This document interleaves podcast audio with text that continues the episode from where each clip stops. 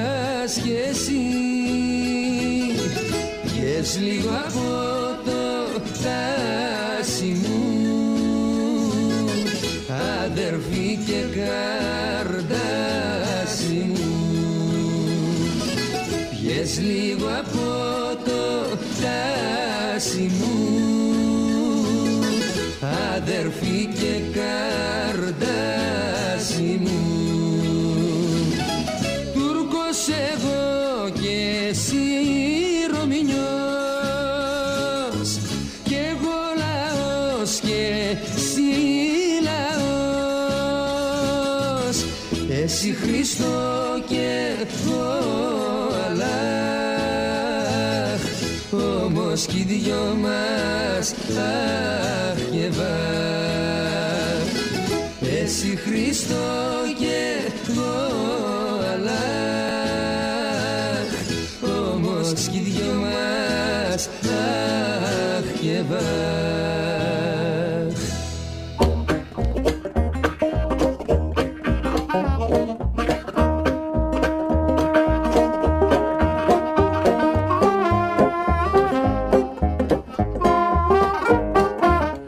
Λοιπόν, το αχ και βαχ, κρατήστε το. Κρατήστε το εκεί στην άκρη, γιατί μην νομίζετε ότι γλιτώσαμε. Ωστόσο, ωστόσο, οφείλω να παραδεχτώ κι εγώ ότι το κλίμα ρε παιδί μου, τέτοιες αγάπες, τέτοια μέλια, τέτοια σιρόπια.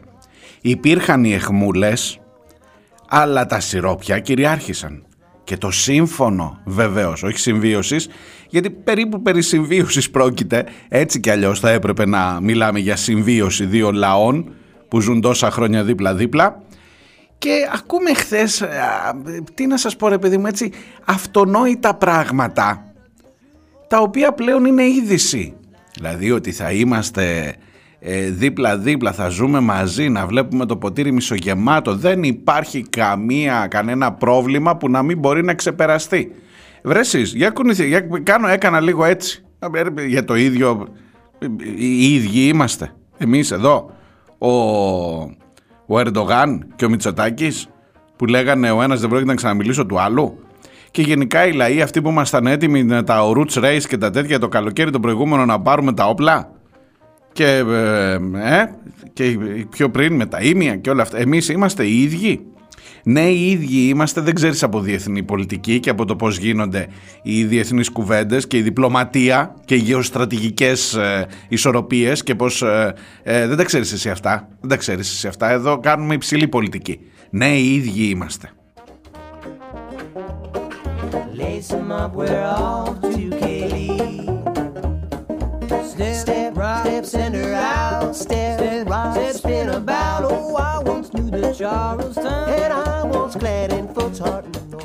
Τι να σας πω ρε παιδιά, μπορεί και να μην τα ξέρω. Μπορεί να είμαι εγώ από χωριό. Μπορεί να μην τα καταλαβαίνω εγώ καλά αυτά. Μπορεί να, ε, που σας έλεγα και χθες, too good to be true, too good to be true, όλο αυτό. Ε, αλλά τέλος πάντων απόλαυσε το, χαλάρωσε και απόλαυσε το. Εκεί είναι ακριβώς, εκεί είναι ακριβώς που το φοβάμαι.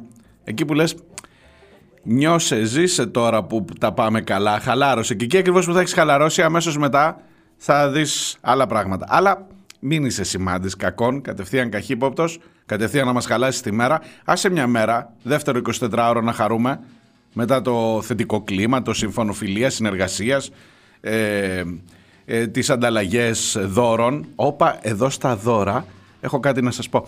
Ε, άσε λίγο να, να, να το απολαύσουμε που είμαστε τώρα μέσα στο μέλι, μέσα στο γάλα. Γιατί εσύ αμέσως; Εσύ Χριστό και εγώ Αλάχ, όμω και οι δυο μας αχ και βάχ, αλλά και μόνο που το διαπιστώνουμε, καλό δεν είναι. Καλό είναι, μη σας το χαλάσω εγώ.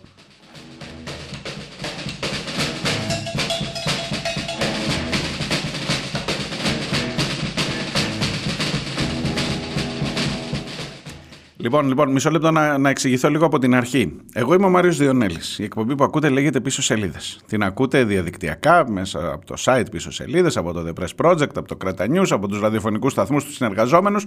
Συνήθως την ακούτε live, την ακούτε και live. Συνήθως την ακούτε κονσέρβα οι περισσότεροι, εδώ που τα λέμε, αλλά κάποιες, κάποιοι από εσάς την ακούτε και live. Λοιπόν, σήμερα έχει μια ιδιαιτερότητα και θέλω την ανοχή σας γι' αυτό ε, πώς το έλεγε ο Παΐσιος, θα είναι σαν να είμαι εδώ, αλλά δεν θα είμαι. Λοιπόν, η εκπομπή γράφεται απόγευμα Πέμπτης. Α, να είμαι δίκαιος και τίμιος. Δηλαδή, μην αρχίσετε να στέλνετε μηνύματα τώρα στο chat, δεν θα σας απαντήσει κανείς. Ε, μεταξύ σας μπορείτε βεβαίως να μιλάτε, να λέτε τι λέει αυτός, απλά δεν μπορώ να τα διαβάσω εγώ γιατί δεν είμαι στο μικρόφωνο. Η εκπομπή είναι μαγνητοσκοπημένη που λέγαμε παλιά, όχι ηχογραφημένη. ηχογραφημένη. Ε, όταν θα έχει και εικόνα θα σας ειδοποιήσω, εκεί να δείτε τι έχετε να πάθετε. Λοιπόν, ε, η εκπομπή είναι ηχογραφημένη, είναι κονσέρβα. Οπότε αν την ακούσετε πιο μετά, από το 9-11 που είναι η live μετάδοση, θα ακούτε κονσέρβα της κονσέρβας. Άστο, έληξες, σκορβούτο θα πάθουμε.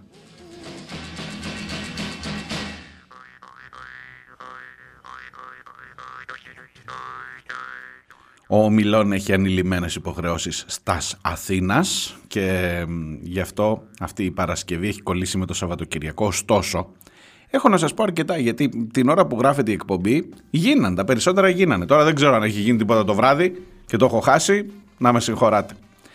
Ε, όμως όλες αυτές οι γλύκες, όλα αυτά τα πάρε δώσε, τα σούξου μουξου, τα καρντάσι με φέντιμ και τέτοια, μια χαρά, μια χαρά έχω μερικές σημειώσεις, έχω μερικές απορίες και έχω και μερικές διαπιστώσεις με τις οποίες λέω να σας κουράσω σήμερα αν έχετε την διάθεση να με ακούσετε, να με ανεχτείτε.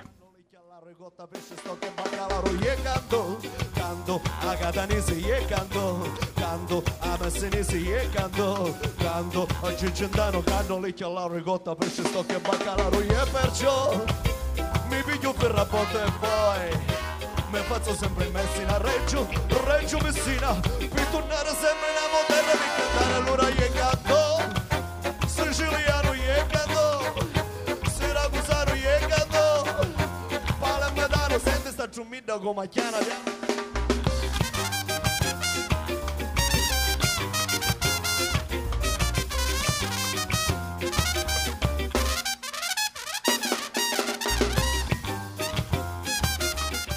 Λοιπόν, λέξεις κλειδιά. Αν σας ρωτήσει ένας ξένος, τι στο καλά έγινε, αν κάποιος άγνωστος σας χαρίσει ξαφνικά λουλούδια και σου πει για πες μου τι έγινε με τον Ερντογάν και το Μητσατάκι.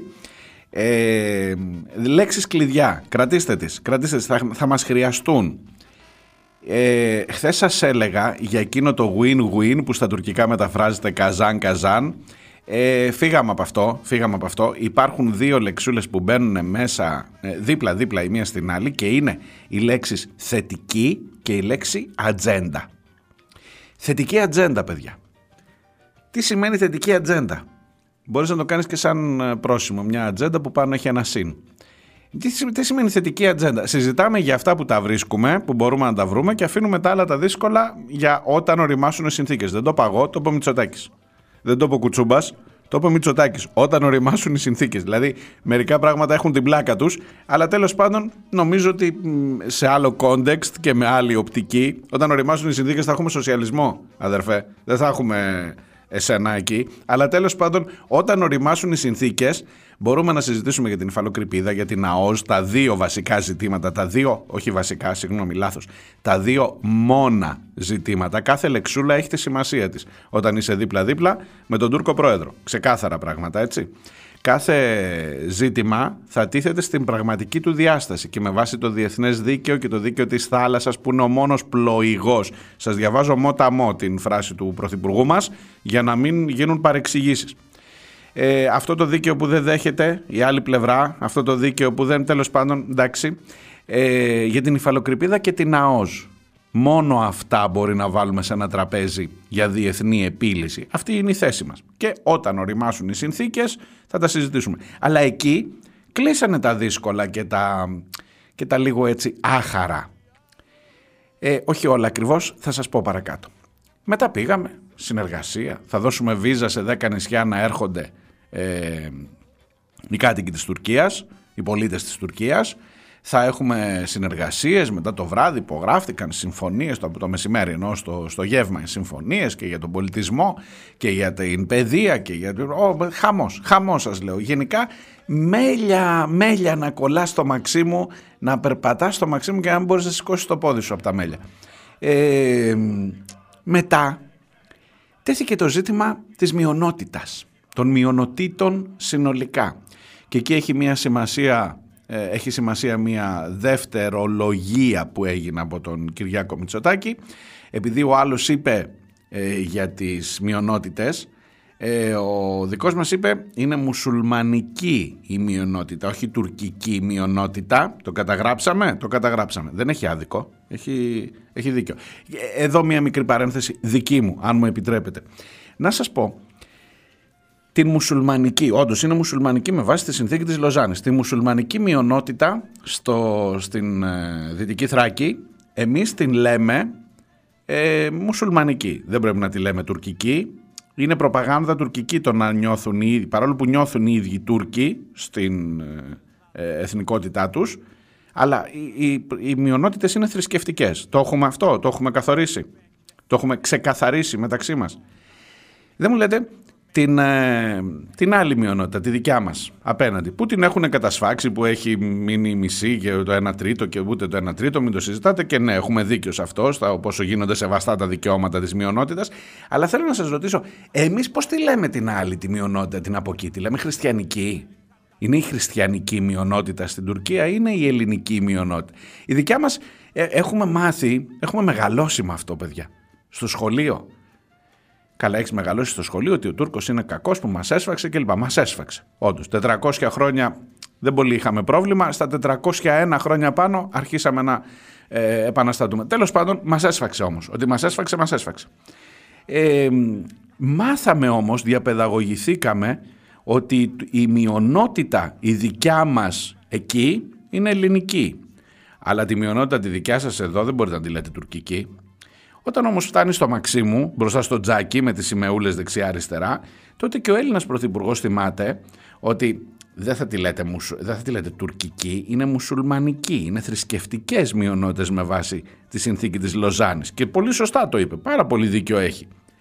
Ότι εμείς θα συνεχίσουμε να λέμε τη δική μας ελληνική, ακόμα και μεταξύ μας μιλώντας, είναι μια λεπτομέρεια που δεν χρειάζεται τώρα να μας χαλάσει το καλό κλίμα κλπ. Δεν λέω ότι φταίμε εμείς, ξαναλέω, την ελληνική μειονότητα την έχουν καταδυναστεύσει στην ε, Τουρκία. Αλλά όταν λες ελληνική μειονότητα και πηγαίνει μόνο του το στόμα ρε παιδί μου, δεν κάθεσαι να πεις τώρα την χριστιανική μειονότητα, την ελληνική μειονότητα λες. Ο άλλος όμως δεν έχει το δικαίωμα να λέει τουρκική. Α, α, α, όλα και όλα. Haydi barricata, ekmek adalle koydum için. Haydi barricata, haydi barricata, ekmek adalle koydum için. Αλλά να σας πω κάτι, και αυτά στην άκρη βάλτε τα. Ή δεν είπε ο άνθρωπος να βλέπουμε το ποτήρι μισογεμάτο. Δεν είπε ότι δεν υπάρχει πρόβλημα που δεν μπορούμε να λύσουμε. Οπότε και αυτά στην άκρη. Βάλτε τα τώρα το κλίμα είναι άλλο, παιδιά. Και δεν θέλω να το χαλάσω εγώ σε καμία των περιπτώσεων. Ε, σε καμία των περιπτώσεων. Ε, μάλιστα είπε να μην είμαστε από αυτούς, ο Ερντογάν τώρα, να μην είμαστε από αυτούς, τι ωραία εικόνα, που περνάνε μια θάλασσα και πνίγονται σε ένα ποτάμι. Ωραία εικόνα. Ωραία εικόνα. Ε, ωραία παρομοία. Τουρκική είναι, δεν ξέρω, δεν την έχω ξανακούσει. Αλλά τέλος πάντων είναι να μην είμαστε από αυτούς που περνάνε μια θάλασσα και τελικά πνίγονται σε ένα ποτάμι. Όμορφο, ωραίο, ωραίο.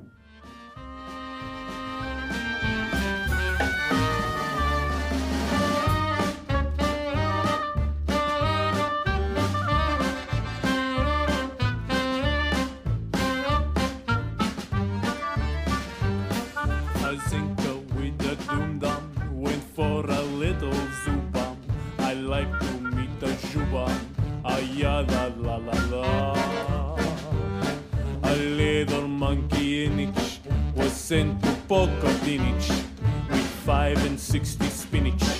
A la la la la la la da da do. Doki badu. Okay badu. Υπάρχει μία, πριν πάω στα πραγματικά δύσκολα, έτσι λίγο διαβάζοντας το κλίμα των ημερών, υπάρχουν δύο αμφισβητήσεις, δύο έτσι επικριτικές στάσεις για την ε, συνάντηση Ερντογάν Μητσοτάκη, Μητσοτάκη Ερντογάν, ε, ναι εμείς ήμασταν εντός έδρας, ε, οι οποίες έρχονται από διαφορετικές κατευθύνσεις, ασκούν κριτική στους δύο ηγέτες, ε, το είπε κιόλας ο Μητσοτάκης, για να είμαι δίκαιος. Το είπε και είχε δίκιο. Ξανά είχε δίκιο. Πολλές, πολύ συμφωνώ με τον Μητσοτάκη σήμερα. Δεν, δεν ξέρω, μην το, μην το πάρετε. Μπορεί να είναι. Δεν ξέρω. Δεν, τυχαίο. Ε, ότι υπάρχουν και στις δύο χώρες φωνές που δεν θα ήθελαν καν να μας βλέπουν δίπλα-δίπλα εδώ σε δηλώσεις. Δεν το πει έτσι ακριβώς που εν πάση περιπτώσει, δεν θα ήθελαν να συζητάμε καν. Δεν θα ήθελαν αυτές οι φωνές. Και έχει δίκιο. Ε, υπάρχουν φωνές όμως, κοίταξε, η κριτική που ασκείται για τη συνάντηση έρχεται από δύο πλευρές. Η μία είναι αυτή η κριτική που λέει: Παιδιά, ο Τούρκος είναι Τούρκος, στο τέλος θα σε σφάξει, μην δείχνεις καμία εμπιστοσύνη, πήγαινε τείχο-τείχο και γενικά πήγαινε φυλαγμένος και ακόμα και αν σου λέει μέλια και τέτοια κλπ. Μην δίνεις καμία, μη, ούτε, ούτε, μην, μην ανοίγεσαι. Μην ανοίγεσαι, μην του δίνεις ούτε τον πυρετό σου που λένε. Λοιπόν, και ότι ο Τούρκος είναι πάντα Τούρκος και κάποια στιγμή θα στη φέρει. Και εν πάση περιπτώσει, άμα διαβάσεις και διάφορα πρωτοσέλιδα, ήδη από χθες υπήρχαν τα πρωτοσέλιδα αυτά, ε, που λέγανε, ας πούμε, άμα δεις κάτι ελεύθερες ώρες, κάτι τέτοια, άσε τώρα τι να σου λέω, ούτε θέλω να τα, να τα φέρνω στον ραδιοφωνικό αέρα. Είναι, είναι ντροπή, είναι, είναι λερώνεις στον αέρα. Λοιπόν, υπάρχει λοιπόν αυτό το τουρκοφαγικό, να το χαρακτηρίσουμε έτσι. Το τουρκοφαγικό.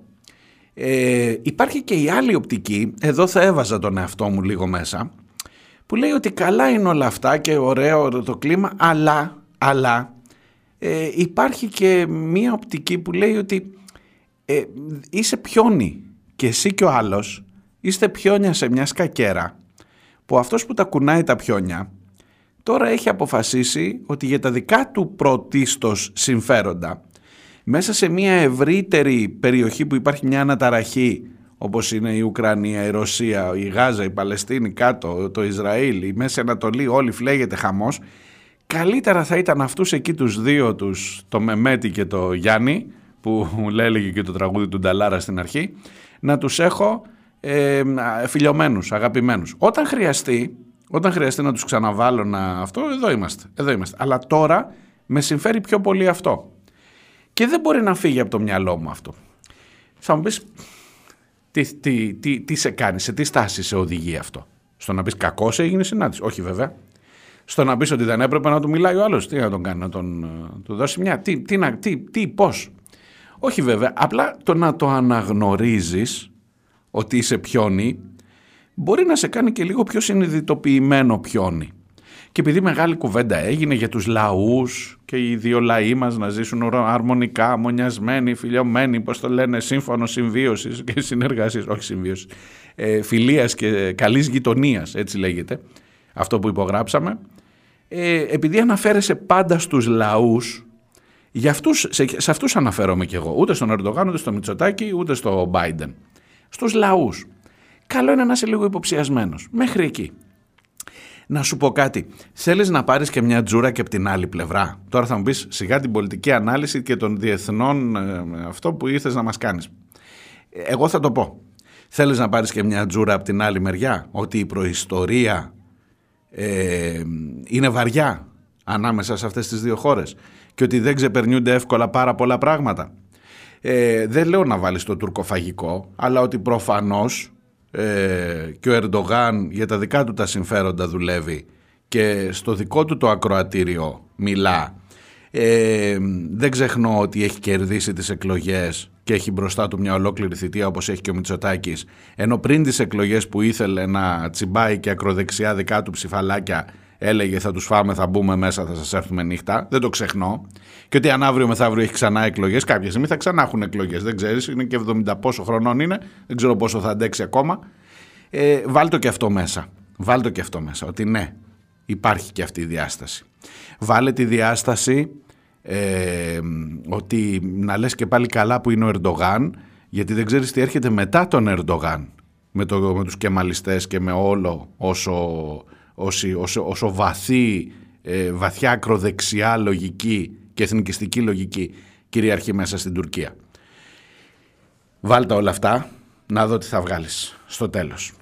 Μία παρατήρηση. Για να μην... έχω, έχω ξεκινήσει με πολύ πολυλογία σήμερα, αλλά είναι και τα γεγονότα. Τι να σας κάνω. Ε, αν ένα πράγμα με στενοχωρεί σε αυτή την συνάντηση, αν ένα πράγμα δεν μπορώ να το αντέξω και νομίζω ότι δεν θα πρέπει να το αντέξουμε, είναι να έχεις δύο ηγέτες. Δύο ηγέτες κρατών, τα οποία εμείς μεγαλώσαμε ποιος είναι ο πολιτισμένος, ποιος εκφράζει την πολιτισμένη Δύση και ποιος εκφράζει τη βαθιά Ανατολή που έχει πολλή δουλειά ακόμα μέχρι να γίνει Ευρώπη και αυτοί δεν ξέρουν από αυτές τις Ευρώπες και τους πολιτισμούς και τους διαφωτισμούς και τα τέτοια. Έχεις έναν ηγέτη της Δύσης, ανήκομενοι στη Δύση, μην τα ξαναλέμε τα ίδια, και έναν ηγέτη της Ανατολής. Και τα έχεις βάλει δίπλα-δίπλα και λες, έχω έναν πόλεμο. Ποιος από τους δύο αυτούς ηγέτες μιλάει για τα ανθρώπινα δικαιώματα, για την προστασία των αμάχων, λέει αριθμούς για το πόσοι είναι οι νεκροί, λέει για το ότι πρέπει να υπάρξει εκεχηρία, λέει για το ποιος είναι ο άδικος που κάνει τη σφαγή και τη γενοκτονία, ποιος κάνει δώρο βιβλίο, να τα, τα δώρα που σας έλεγα πριν, τι δώρο έκανε ο Ερντογάν στο Μητσοτάκι, ένα βιβλίο για τη Γάζα. Για την ιστορία της Γάζας. Σαν να του λέει πάρτε να ξεστραβωθείς, στραβούλιακα. Που πας και μου υποστηρίζεις το Ισραήλ. Λοιπόν, δεν νιώθεις μια ελάχιστη ντροπή να είναι ο άλλος, ο απολύτης, ο ανατολίτες τώρα, όχου αυτοί, ε, να είναι αυτός που λέει για τα ανθρώπινα δικαιώματα και για το σεβασμό των διεθνών κανόνων σε ό,τι αφορά τη Γάζα. Θα μου πεις, ξεχνάς ότι και αυτός για τα συμφέροντά του καθόλου. Καθόλου. Ο ίδιος άνθρωπος είναι που για τη Γάζα κλαίγεται ή εν πάση περιπτώσει καταγγέλει αλλά στη Συρία, στους Κούρδους, στην Αρμενία έσφαξε μια χαρά. Μια χαρά ο ίδιος, ο ίδιος. Οπότε άσε τώρα. Αλλά στο συγκεκριμένο ζήτημα δεν την εικόνα παρά έξω. Αυτές οι εικόνες ταξιδεύουν σε όλο τον κόσμο. Ο Τούρκος ηγέτης μιλά για τα νεκρά παιδιά στη Γάζα και ο άλλος μιλάει δίπλα γενικά για την προστασία των αμάχων και διαφωνούμε. Ναι, διαφωνούμε για το θέμα αυτό, ξεκάθαρα. Και έχεις μια εικόνα που εμένα τουλάχιστον δεν με τιμά. Βλέποντας τους 10... Ποιος είπε το νούμερο 17.000 νεκροί, ποιος το ανέφερε στη συνέντευξη τύπου; Περίμενες να το αναφέρει ο Μητσοτάκης; Το ανέφερε ο Ερντογάν, φίλε μου και φίλοι μου καλοί. Δυστυχώς δυστυχώς δεν ήταν ίσως αυτό που έχεις, ε, ε, επειδή εσύ είσαι πάντα με τη σωστή πλευρά της ιστορίας, υπάρχουν μερικές, πώς να το, μερικά παραστρατήματα της ιστορίας που τα φέρνουν τούμπα τα πράγματα, πώς να σου το πω, πώς να σου το εξηγήσω πιο αναλυτικά. Τέλος πάντων με αυτές τις σκέψεις, πολυλογώ στο πρώτο μέρος της εκπομπής, μέχρι να πάμε στις ε, τηλεφωνικές γραμμές για τα θέματα που θέλω να δούμε σήμερα ε, και σας ε, καλημερίζω ξανά.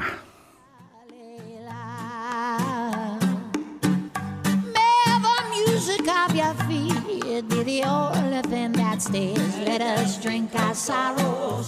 Say goodbye to our tomorrows. Washed away upon that tired shore. And let me see you slowly. Bailar conmigo.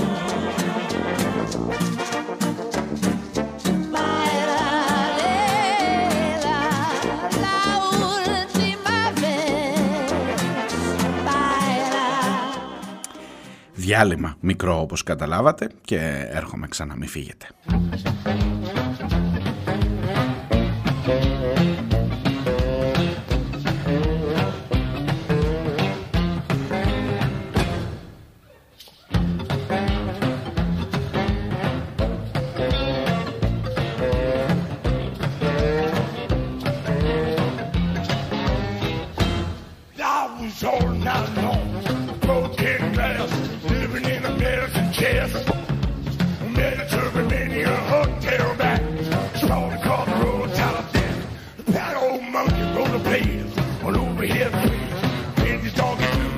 I got a telephone call from Miss Istanbul. My baby coming home today.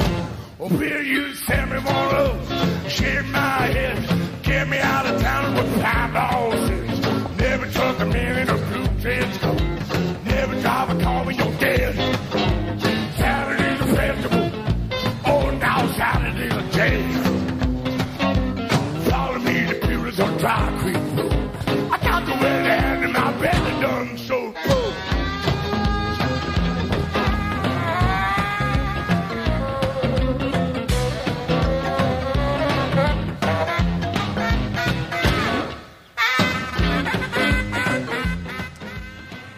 Ακούτε πίσω σελίδες. Είμαι ο Μάριος Διονέλης. Αυτός εδώ είναι ο Τόμου Γουέιτς σε ένα τραγούδι που λέγεται Telephone Call from Istanbul.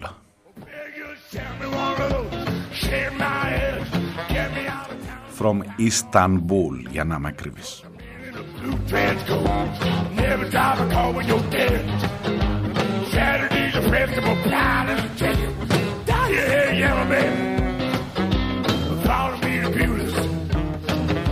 got the way to handle my baby.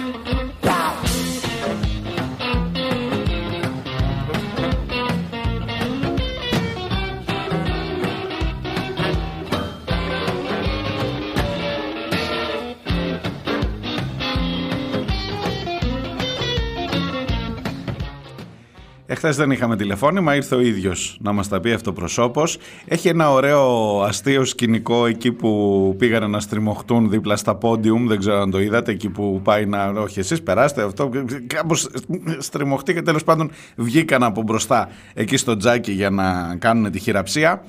Ε, και με, την, ε, ε, με τις ειδήσεις που προκύπτουν από την συνάντηση αυτή και με τα σύμφωνα που υπογράψαμε και όλα αυτά ασχολείται σήμερα όπως είναι φυσιολογικό όλη η ελληνική τουλάχιστον η εγχώρια επικαιρότητα.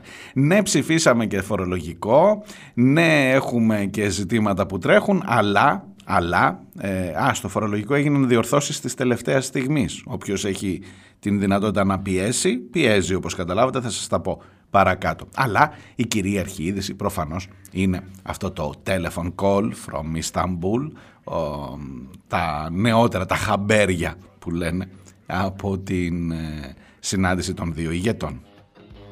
Saturday's a festival. Now Friday's just a jam, sweetheart. Follow me to Pewter's.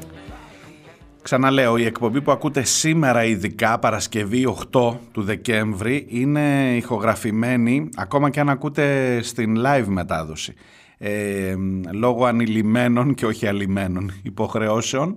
Ε, γι' αυτό δεν έχω τη δυνατότητα να απαντώ αν τυχόν είστε στο chat, ακούτε, σχολιάζετε, συζητάτε μεταξύ σας. Α, αλλά παρόλα αυτά, ναι, έχει τον κίνδυνο να έχει συμβεί κάτι το βράδυ της Πέμπτης, μετά το απόγευμα που γράφεται η εκπομπή, και να μην το ακούτε σήμερα εδώ και να λέτε τι λέει αυτός τώρα, εδώ ο κόσμος χάνεται. Ελπίζω να μην έχει καταστραφεί ο κόσμος.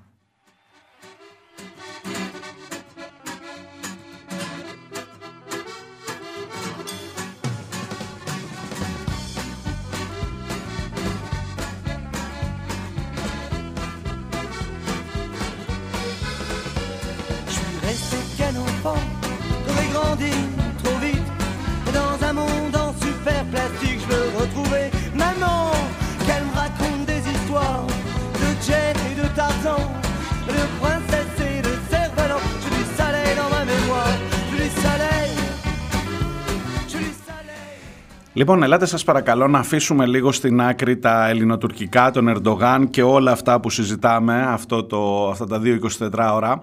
Ε, θέλω να πάμε σε ένα ζήτημα που είναι πάρα πολύ σοβαρό. Αν θυμάστε στη χθεσινή εκπομπή, έκλεισα λέγοντας κάποια πράγματα και σε πολύ λίγο χρόνο ε, για την υπόθεση αυτή στη Σαλαμίνα για την μία από τις τόσες γυναικοκτονίες, νομίζω πια έχουμε χάσει το μέτρημα, ε, αλλά κυρίως για εκείνη τη συγκλονιστική διάσταση, ειδικά αυτής της υπόθεσης, που μαθαίνουμε μετά ότι η γυναίκα είχε ζητήσει βοήθεια από την αστυνομία τρεις μέρες νωρίτερα, η 43χρονη Γεωργία, και η αστυνομία, αφού τελικά έγινε το κακό, λέει επισήμως μάλιστα με ανακοίνωση, ότι δεν είχε δοθεί η εικόνα ότι κινδύνευε τόσο. Και προσωπικά με συγκλονίζει αυτό γιατί χάνεται μια ανθρώπινη ζωή η οποία είχε προσπαθήσει να, να, να φωνάξει, να, να, να ζητήσει βοήθεια και εμείς δεν καταλάβαμε. Το κράτος, η αστυνομία δεν κατάλαβε ότι ήταν τόσο επίγον το ζήτημα. Με συγκλονίζει αυτό ως είδηση, προσπαθώ να μπω, ποτέ δεν θα καταφέρω να μπω στη θέση ενός θύματος, ειδικά μιας γυναίκας κακοποιημένης. Γι' αυτό ζητώ βοήθεια ε, είναι στη τηλεφωνική μου γραμμή η κυρία Μέρη Παχιαδάκη. Είναι η πρόεδρος του Ξενώνα Κακοποιημένη Γυναίκας και Παιδιού. Είναι πρόεδρος της Ένωσης Γυναικείων Σωματείων του νομού Ηρακλείου. Είναι μια από τους ανθρώπους, μια από τις γυναίκες που έχουν κάνει πάρα πολύ μεγάλη δουλειά για τις κακοποιημένες γυναίκες. Σας ευχαριστώ, κυρία Παχιαδάκη, που είστε μαζί μου. Καλημέρα. Καλό μεσημέρι, να είστε καλά. Ε, Ευχαριστώ πολύ. Έχω, έχω ειλικρινή απορία ε, η είδηση αυτή νομίζω είναι συγκλονιστική. Το ότι ζήτησε βοήθεια αλλά δεν καταλάβαμε πόσο, πόσο επίγον ήταν το πράγμα. Θέλω καταρχάς ένα πρώτο σχόλιο σας.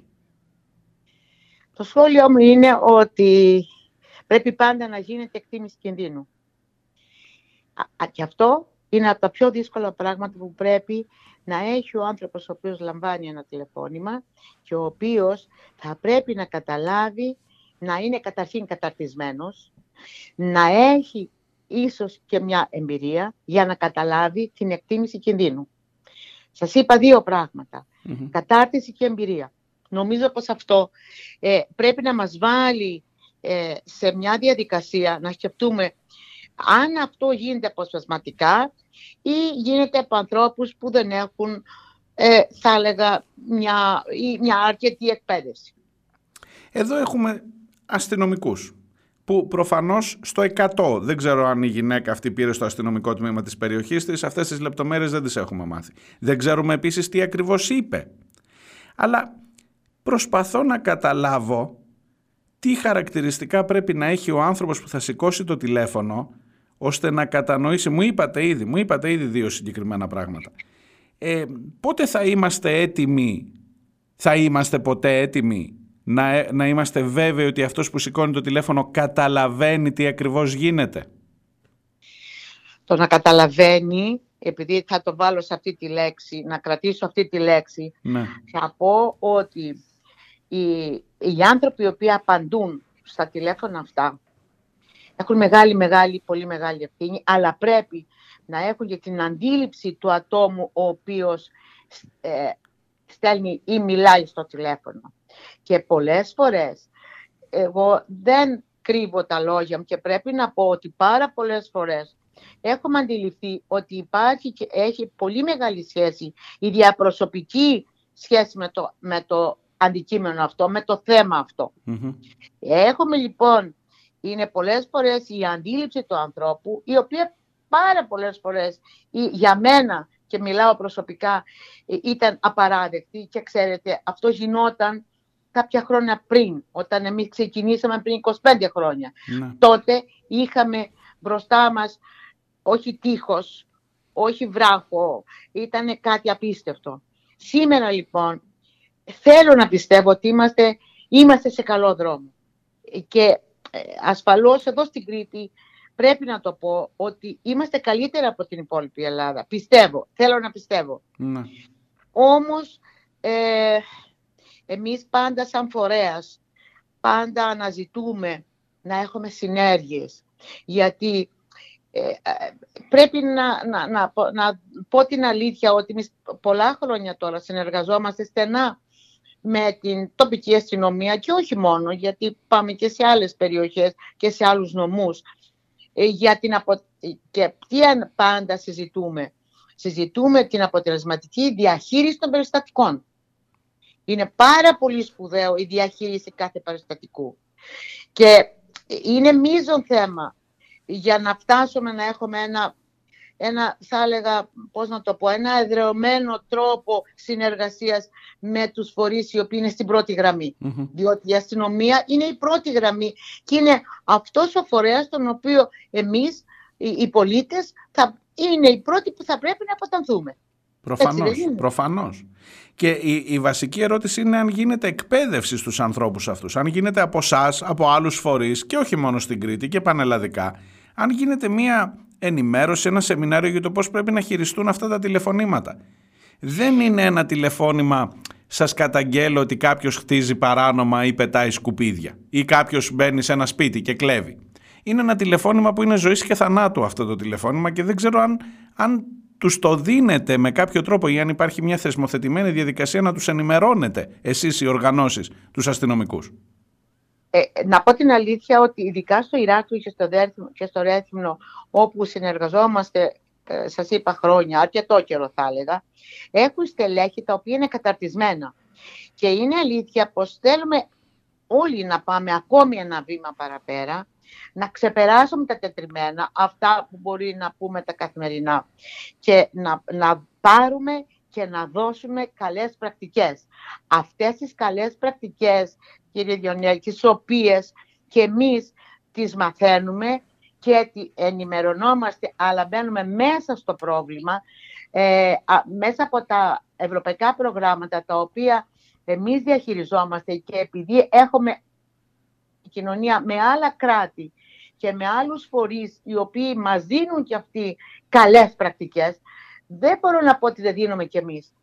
Παίρνουμε και δίνουμε πρα- καλές πρακτικές και αυτές πρέπει να τις μοιραζόμαστε και αυτές πρέπει να, μιλού, να τις συζητούμε με ένα απλό τρόπο. Ε, ε, είναι και ξέρετε πάντα κάθε περιστατικό έχει και μια ιδιαιτερότητα και είναι ε, βέβαια είναι μια ε, εξαιρετικά περίπλοκη περίπτωση. Ε, κάθε μια, και κάθε μια περίπτωση. Ε, και ε, δεν υπάρχουν απλουστευμένες, πολύ απλουστευμένες διαδικασίες. Ναι, Πρέπει προφανώς. να μπεις στο θέμα, να αντιληφθείς τι πρέπει να κάνεις, να έχεις αυτή την εξειδίκευση, να έχεις και ξαναεπανέρχομαι στο θέμα την προσωπική σχέση με το αντικείμενο. Ξέρετε, είναι μέσα στα ανθρώπινα όλα αυτά. Ε, για να κάνουμε μία α, α, α, εκτίμηση κινδύνου, είναι, πρέπει να μπω στο, στο κίνδυνο αυτό και να μπω Μμ. να δω τι συμβαίνει με αυτόν τον άνθρωπο.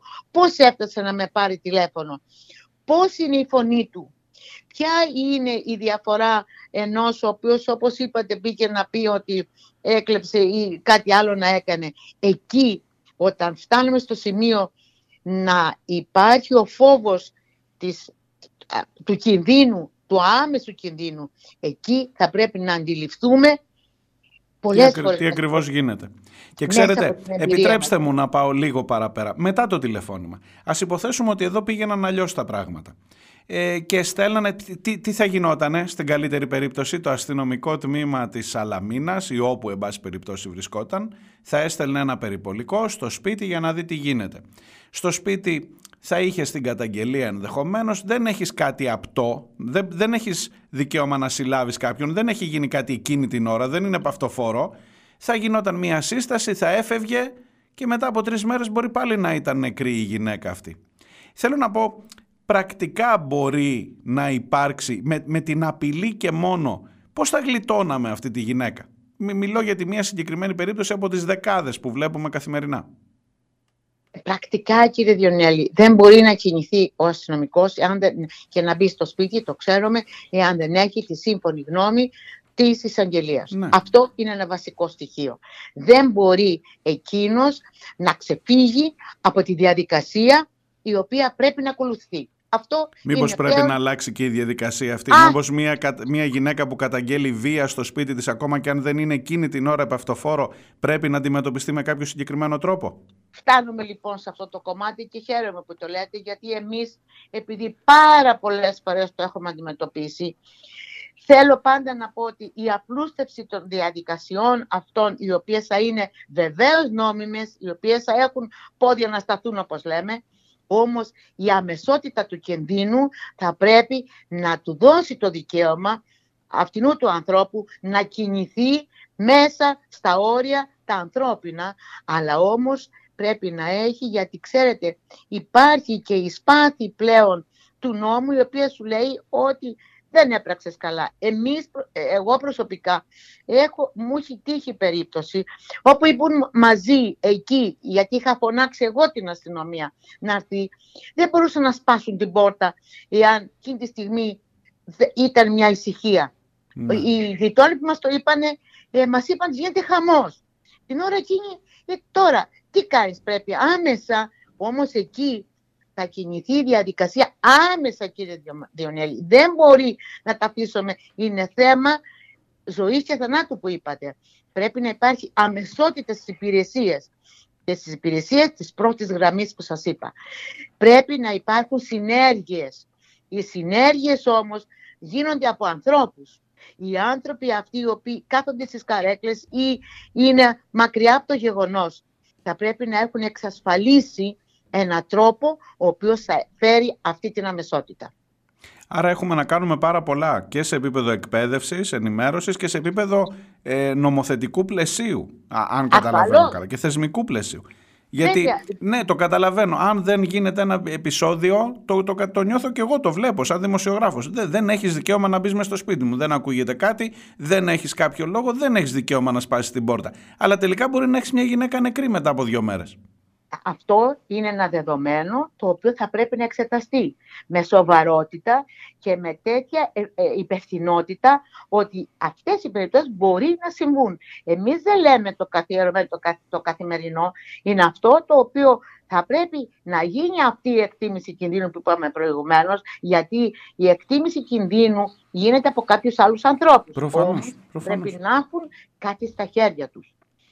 Και πρέπει πάντα, για να φτάσω και στο, ίσως να πω που πάντα το λέω και ε, έτσι δεν θέλω να καταχρωστώ το χρόνο σας, όμως θέλω ε, πάντα να πω ότι η πολιτεία θα πρέπει να είναι πλέον αμήλικτη, αμήλικτη σε αυτά τα ανθρωπόμορφα τέρατα, γιατί δεν μπορώ να το πω διαφορετικά, γιατί αν χρησιμοποιούμε πάντα ότι υπάρχει ε, μία, ότι ψυχιατρικό ή ψυχολογικό ή, ε, κάποιο κίνητρο άλλο ή δίνουμε άφεση αμαρτιών. Ε, όχι κύριε Διονέλη, δεν δίνουμε άφεση, άφεση αμαρτιών. Και για τη Η δική ζωή μου... του Και για τη, κάθε δι- ανθρώπου είναι πολύτιμη. Και για τη δική Είναι μου πολύτιμη. τη δουλειά χτυπάει καμπάνα γιατί τα, τους βλέπω και εγώ τους τίτλους. Τη σκότωσε από έρωτα, τη σκότωσε επειδή την αγαπούσε, το πάθος τον τύφλωσε και κάτι τέτοια. Αφήστε, είναι μεγάλη συζήτηση και αυτό Είναι στο, στο, βλακίες αυτά, στο κομμάτι συγγνώμη. της ενημέρωσης. Ναι. Γιατί ε, πολλές φορές θυμώνω ε, ε, βλέποντας τόσα περιστατικά και ε, βλέποντας ότι κάπου κουτσένομαι. Ναι. Αυτό το κομμάτι αυτό θα πρέπει να κλείσει επιτέλους από την εμείς δεν νομοθετούμε. Ή, ε, όμως μπορούμε να κρίνουμε ορισμένα πράγματα και πρέπει κάποιοι άνθρωποι να μας παίρνουν στα σοβαρά και να βλέπουν τους κινδύνους όπως τα βλέπουν αλλού. Ε, το φαινόμενο αυτό υπάρχει παντού. Υπάρχουν όμως ασφαλιστικές δικλείδες τις οποίες θα πρέπει όλη η πολιτεία Μάλιστα. και οι φορείς όλοι να χρησιμοποιήσουν. Τελευταία ερώτηση για να μην σας κουράζω και περισσότερο. Ε, η, κοινωνία των πολ- η κοινωνία γενικά, η- το, ο γείτονας, οι φορείς, σαν τους δικούς σας φορείς. Υπάρχουν γραμμές, η γραμμή ελπίδας η δική σας είναι 801 11 16.000. Είμαι σίγουρος ότι αν η Γεωργία είχε πάρει σε εσάς τηλέφωνο, θα ήταν αλλιώς τα πράγματα. Ε, και δεν είναι μόνο η δική σας γραμμή, υπάρχουν και άλλες. Οι, οι φορείς αυτοί και η κοινωνία η τοπική, εκεί που ξέρουν, που βλέπουν, βλέπω στο, στο, ακούω φωνές από το διπλανό διαμέρισμα, ξέρω ότι κάτι γίνεται. Ε, έχω να παίξω ένα ρόλο, ίσως σημαντικότερο ακόμα και της αστυνομίας. Πώς είναι δυνατόν να απολαμβάνουμε τις πρακτικές κακοποιήσεις και εμείς να μην αντιδρούμε. Ή μια ε, ε, εικόνα ενός παιδιού που δεν το βλέπω είναι αόρατο όμως τα ακούω συνεχώς να κλαίει. ε, νομίζω ότι σε αυτό το κομμάτι πλέον δεν φοβάται, θα πρέπει μάλλον να μην φοβάται πλέον ο κάθε ένας που αυτό που σας είπα όταν ακούσει και γίνεται. Όχι όμως στο βαθμό που θα ήθελε κανείς και κάποιοι άνθρωποι που εμπεστοποιούνται και ξέρουν ότι στο διπλανό σπίτι κάτι συμβαίνει. Έχω, έχουμε πάντα την ίδια άποψη ότι θα πρέπει να μιλούμε. Και ο φόβος πλέον είναι αυτός ο οποίος μας κάνει και τους ίδιους, ε, τα ίδια τα θύματα και τους γειτόνους οποιοδήποτε το συγγενικό περιβάλλον. Πάντα υπάρχει φόβος. Έχουμε όμως κάτι, ε, κάνει, έχει γίνει κάτι πάρα πολύ καλό και να μην το ξεχνούμε ότι γίνεται πλέον μια καταγγελία η οποία μπορεί να είναι ανώνυμη. Και να, πριν κλείσω να σας πω ότι εδώ στο Ηράκλειο κάνουν πάρα πολύ καλή δουλειά το τμήμα ενδοικογενειακής βίας. Όμως έχουν και αυτοί ένα κομμάτι το οποίο περιλαμβάνει τη δική τους την ευθύνη. Τα υπόλοιπα θα πρέπει να τα πάρουν άλλοι. Ε, το ότι γίνεται καλή δουλειά είναι πάρα πολύ σπουδαίο και είναι ένα βήμα στο παραπέρα που θέλουμε όλοι. Μάλιστα. Για να γλιτώνουν άνθρωποι, για να γλιτώνουν ανθρώπινες ζωές, για να γλιτώνουν γυναίκες. Σας ευχαριστώ πάρα πολύ, κυρία Παχιαδάκη. Καλή σας μέρα. Καλημέρα σας, καλημέρα.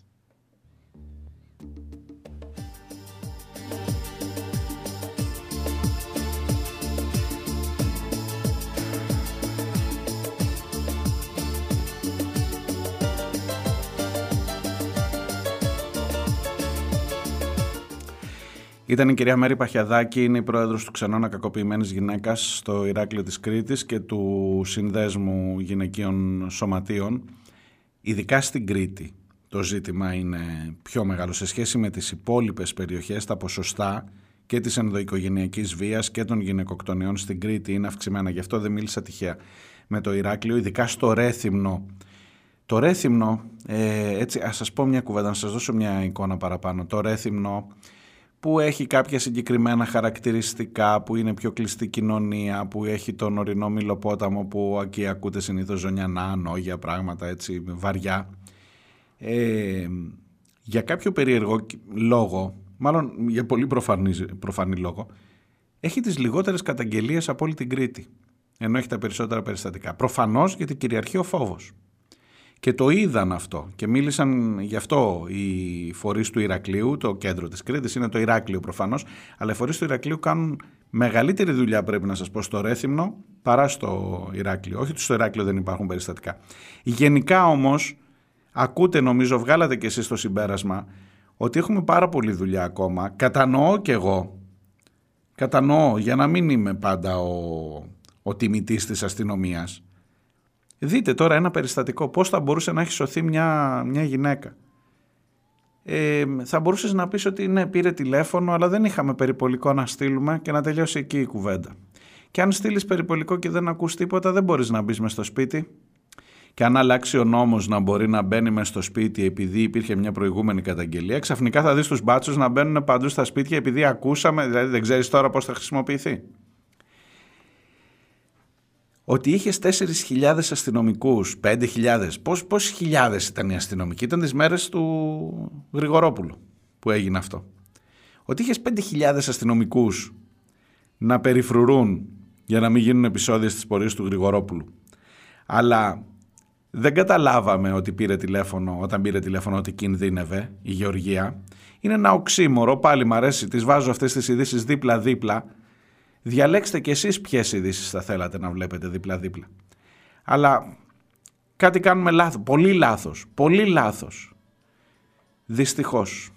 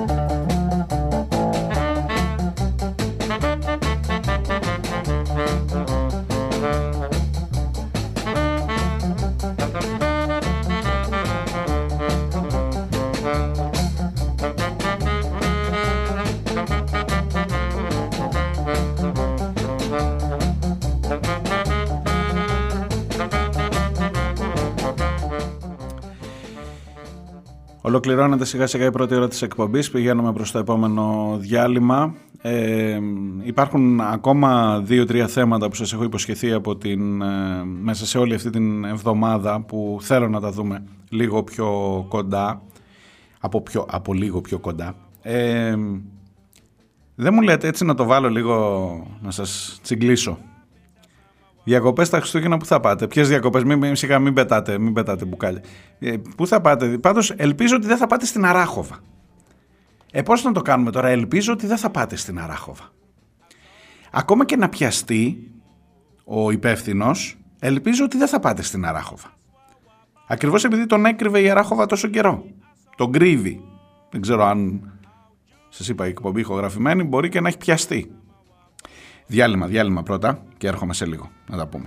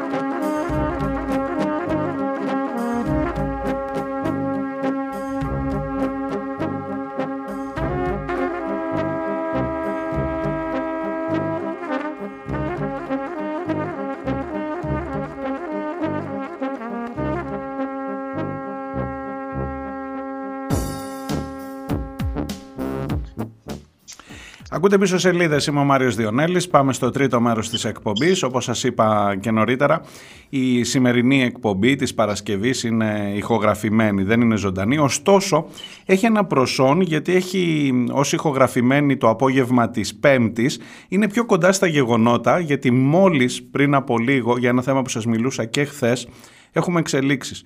Μιλώ για την δίκη του Μεμέτ Τσελίκ αλλά και του Χωσεϊνή Γιουνές των ανθρώπων που είχαν κατηγορηθεί, είχαν δικαστεί σε 155 χρόνια φυλάκιση επειδή έσωσαν ειδικά ο Τσελίκ επειδή πήρε τηλέφωνο, αυτό ήταν το μόνο του αδίκημα ότι πήρε τηλέφωνο σε ένα ναυάγιο το 2021 και έσωσε 149 ανθρώπους, την ψυχή τη δική του και άλλες 148 ψυχές και γι' αυτό καταδικάστηκε πρωτόδικα σε 155 χρόνια ως διακινητής. Στην τηλεφωνική μου γραμμή είναι ένας άνθρωπος που δεν χρειάζεται πολλές συστάσεις, είναι ο Ιάσονας Αποστολόπουλος, ακτιβιστής, διασώστης, μάρτυρας υπεράσπισης του Τσελίκ. Ιάσονα, ευχαριστώ πάρα πολύ που είσαι μαζί μου, μου επιτρέπεις τον ενικό. Φυσικά, εγώ ευχαριστώ για την επικοινωνία. Έχουμε καλά νέα. Ας ξεκινήσω από εκεί. Ναι, έχουμε καλά νέα. Επιτέλους, είμαστε πολύ χαρούμενοι. Πριν από λίγο φύγαμε από τα δικαστήρια των Χανίων και είμαστε πολύ χαρούμενοι γιατί αποκαταστάθηκε μια τεράστια αδικία εις βάρος τριών συνανθρώπων μας που το μόνο τους έγκλημα εντός εισαγωγικών είναι ότι είναι ξένοι. Ότι είναι φτωχοί ξένοι, είναι πρόσφυγες και διέσχισαν τη Μεσόγειο για να ζητήσουν άσυλο στην Ευρώπη. Ε, όπως είπες και εσύ, ο Μεχμέτ Σελίκ που καταδικάστηκε πρωτόδικα όπως και οι άλλοι δύο σε 155 χρόνια κάθριξη έκανε ό,τι θα έκανε καθένας και κάθε μία από εμάς αν βρισκόταν στη μέση της θάλασσας μέσα σε μια βάρκα που βουλιάζει. Ε, θα κάναμε ό,τι μπορούσαμε για να σωθούμε. Έτσι, έτσι και εκείνος έκανε ό,τι μπορούσε για να σωθεί. Πήρε τηλέφωνο για να τους διασώσουν. Και αντί να επιβραβευτεί που βοήθησε να επισπευτεί η διάσωση, αυτό τελικά ήταν το μοιραίο και μοναδικό στοιχείο που τον καταδίκασε ως συνεργό του καπετάνιου. Γιατί για τις ελληνικές αρχές, αν πας να σώσεις μετανάστες, αν πας να βοηθήσεις ανθρώπους σε κίνδυνο που δεν εμπίπτουν στα κριτήρια που θέλουν εκείνοι, είσαι διακινητής, είσαι πράκτορας, είσαι εγκληματίας. Αλλά ευτυχώς σήμερα ε, το δικαστήριο ομόφωνα δέχτηκε την ένσταση έλλειψης δικαιοδοσίας που κατέθεσαν οι συνήγοροι και μ, οι άνθρωποι απαλλάχθηκαν από τις κατηγορίες. Άρα θα αφαιθούν Αφού, ελεύθεροι. αφού έμειναν όμως ένα χρόνο, γιατί το προηγούμενο δικαστήριο ήταν πριν από ένα χρόνο και αφού κρατούνται για δύο χρόνια, γιατί ήταν το Σεπτέμβριο του 21 το συγκεκριμένο ναυάγιο. Δύο χρόνια στη φυλακή άδικα, ε, μ, επειδή πήγαν να σώσουν τους συνανθρώπους τους. Ακριβώς, ακριβώς αυτό. Δύο χρόνια στη φυλακή άδικα και δυστυχώς δεν είναι κάποιο μεμονωμένο περιστατικό. Αυτοί οι άνθρωποι αντιπροσωπεύουν χιλιάδες, χιλιάδες κρατούμενους σε ελληνικές φυλακές οι οποίοι καταδικάζονται μαζικά σε δίκες παροδίες ως διακινητές και καπετάνοι. Μιλάμε για fast track διαδικασίες όπου δεν τηρείται τίποτα από αυτά που θα συνιστούσαν μια δίκαιη δίκη. Δηλαδή ε, δεν υπάρχει επαρκής διερμηνία πολλές φορές, δεν υπάρχει επαρκής μετάφραση στα τμήματα για να καταλάβουν οι άνθρωποι γιατί κατηγορούνται. Πολλές φορές δεν ξέρουν καν γιατί κατηγορούνται. Έχω συναντήσει ανθρώπους στις φυλακές μετά τις καταδικαστικές τους αποφάσεις και δεν ξέρουν πόσα χρόνια έχουν φάει καν. Μιλάμε για δίκες όπου έχουμε καρμπών ε, καταθέσεις λιμενικών, δεν εξετάζονται μάρτυρες και ο συνήγορος διορίζεται 15 λεπτά πριν από τη... Αυτές οι από τη δίκη. δίκες, οι περίφημες δίκες του Μισάωρου. Ακριβώς. Ε, ακριβώς. Ιάσονα, θέλω να το πάμε λίγο πιο πέρα. Γιατί δεν είναι απλά μια παρανόηση αυτό που μου περιγράφεις. Δεν είναι ότι οι αρχές κάποιον πρέπει να βρουν ως διακινητή και να του φορτώσουν. Δεν είναι διαδικαστικό, δικονομικό αν θέλεις το ζήτημα. Φαίνεται ότι εδώ υπάρχει μια συγκεκριμένη τακτική η οποία έχει καταγγελθεί πλέον. Μιλούσα και με το Στέλιο τον Κούλογλου πριν από μερικές μέρες. Ε, μια διεθνής πρακτική που είναι πρακτική εκφοβισμού. Στη λογική του ότι αν μάθουν ότι έφαγε ο Τσελίκ 155 χρόνια μπορεί να μην έρθουν κι άλλοι. Εγώ αυτό καταλαβαίνω και αυτό φαίνεται ότι είναι μια οπτική, μια τακτική του κράτους. Το είναι μια μ, συγκεκριμένη πολιτική επιλογή, είναι μια βιομηχανία καταδικών. Αυτή τη στιγμή που μιλάμε, η ομάδα των καταδικασμένων διακινητών εντός αγωγικών είναι η δεύτερη μεγαλύτερη πληθυσμιακά κατηγορία κρατουμένων στις ελληνικές φυλακές. Μιλάμε για πάνω από 2.200 ανθρώπους και δυστυχώς είναι πάγια τακτική και της Ελλάδας και της Ιταλίας να φυλακίζουν μαζικά τυχαίους πρόσφυγες. Με το που φτάσει μια βάρκα, διαλέγουν κάποιους ανθρώπους με κριτήρια ε, όποιος ξεχωρίζει από το σωρό. Δηλαδή, αν όλοι είναι Σύριοι και αυτός είναι Αφγανός. Αν όλοι είναι Αφγανοί και αυτός είναι Κούρδος. Όπως τώρα στην περίπτωση. Ναι. Το λεγόμενο profiling ε, ε, screening. Ή άμα ξεχωρίσει επειδή έκανε κάποια ενέργεια. Ο Μεχμέτ Σελίκ πήρε τηλέφωνο να του Ναι. διασώσουν. Άρα, αφού πήρες τηλέφωνο, κάποιο ρόλο είχες στην υπόθεση. Οτιδήποτε με τυχαία κριτήρια ψάχνουν ανθρώπους να ξεχωρίσουν για να τους καταδικάσουν ως διακινητές. Μου, επ- μου επι... Όπω Ναι, ναι, όπως έλα. σε- σε μια προσπάθεια να τους αποτρέψουν από το να έρχονται, αλλά και υπάρχει ένας επίσης σημαντικός ζήτημα πολιτικό που νομίζω είναι εξίσου σημαντικό ότι για να ξεπλύνουν και τις δικές τους ευθύνες για τα ναυάγια. Αυτό είναι πολύ σημαντικό. Ότι καταδικάζοντας τους διακινητές εντός εισαγωγικών θεωρούν ότι έκλεισε η υπόθεση. Άρα δεν υπάρχουν ευθύνες του λιμενικού για παράληψη, για παράληψη διάσωσης, για μ, ενέργειες επαναπροώθησης κτλ.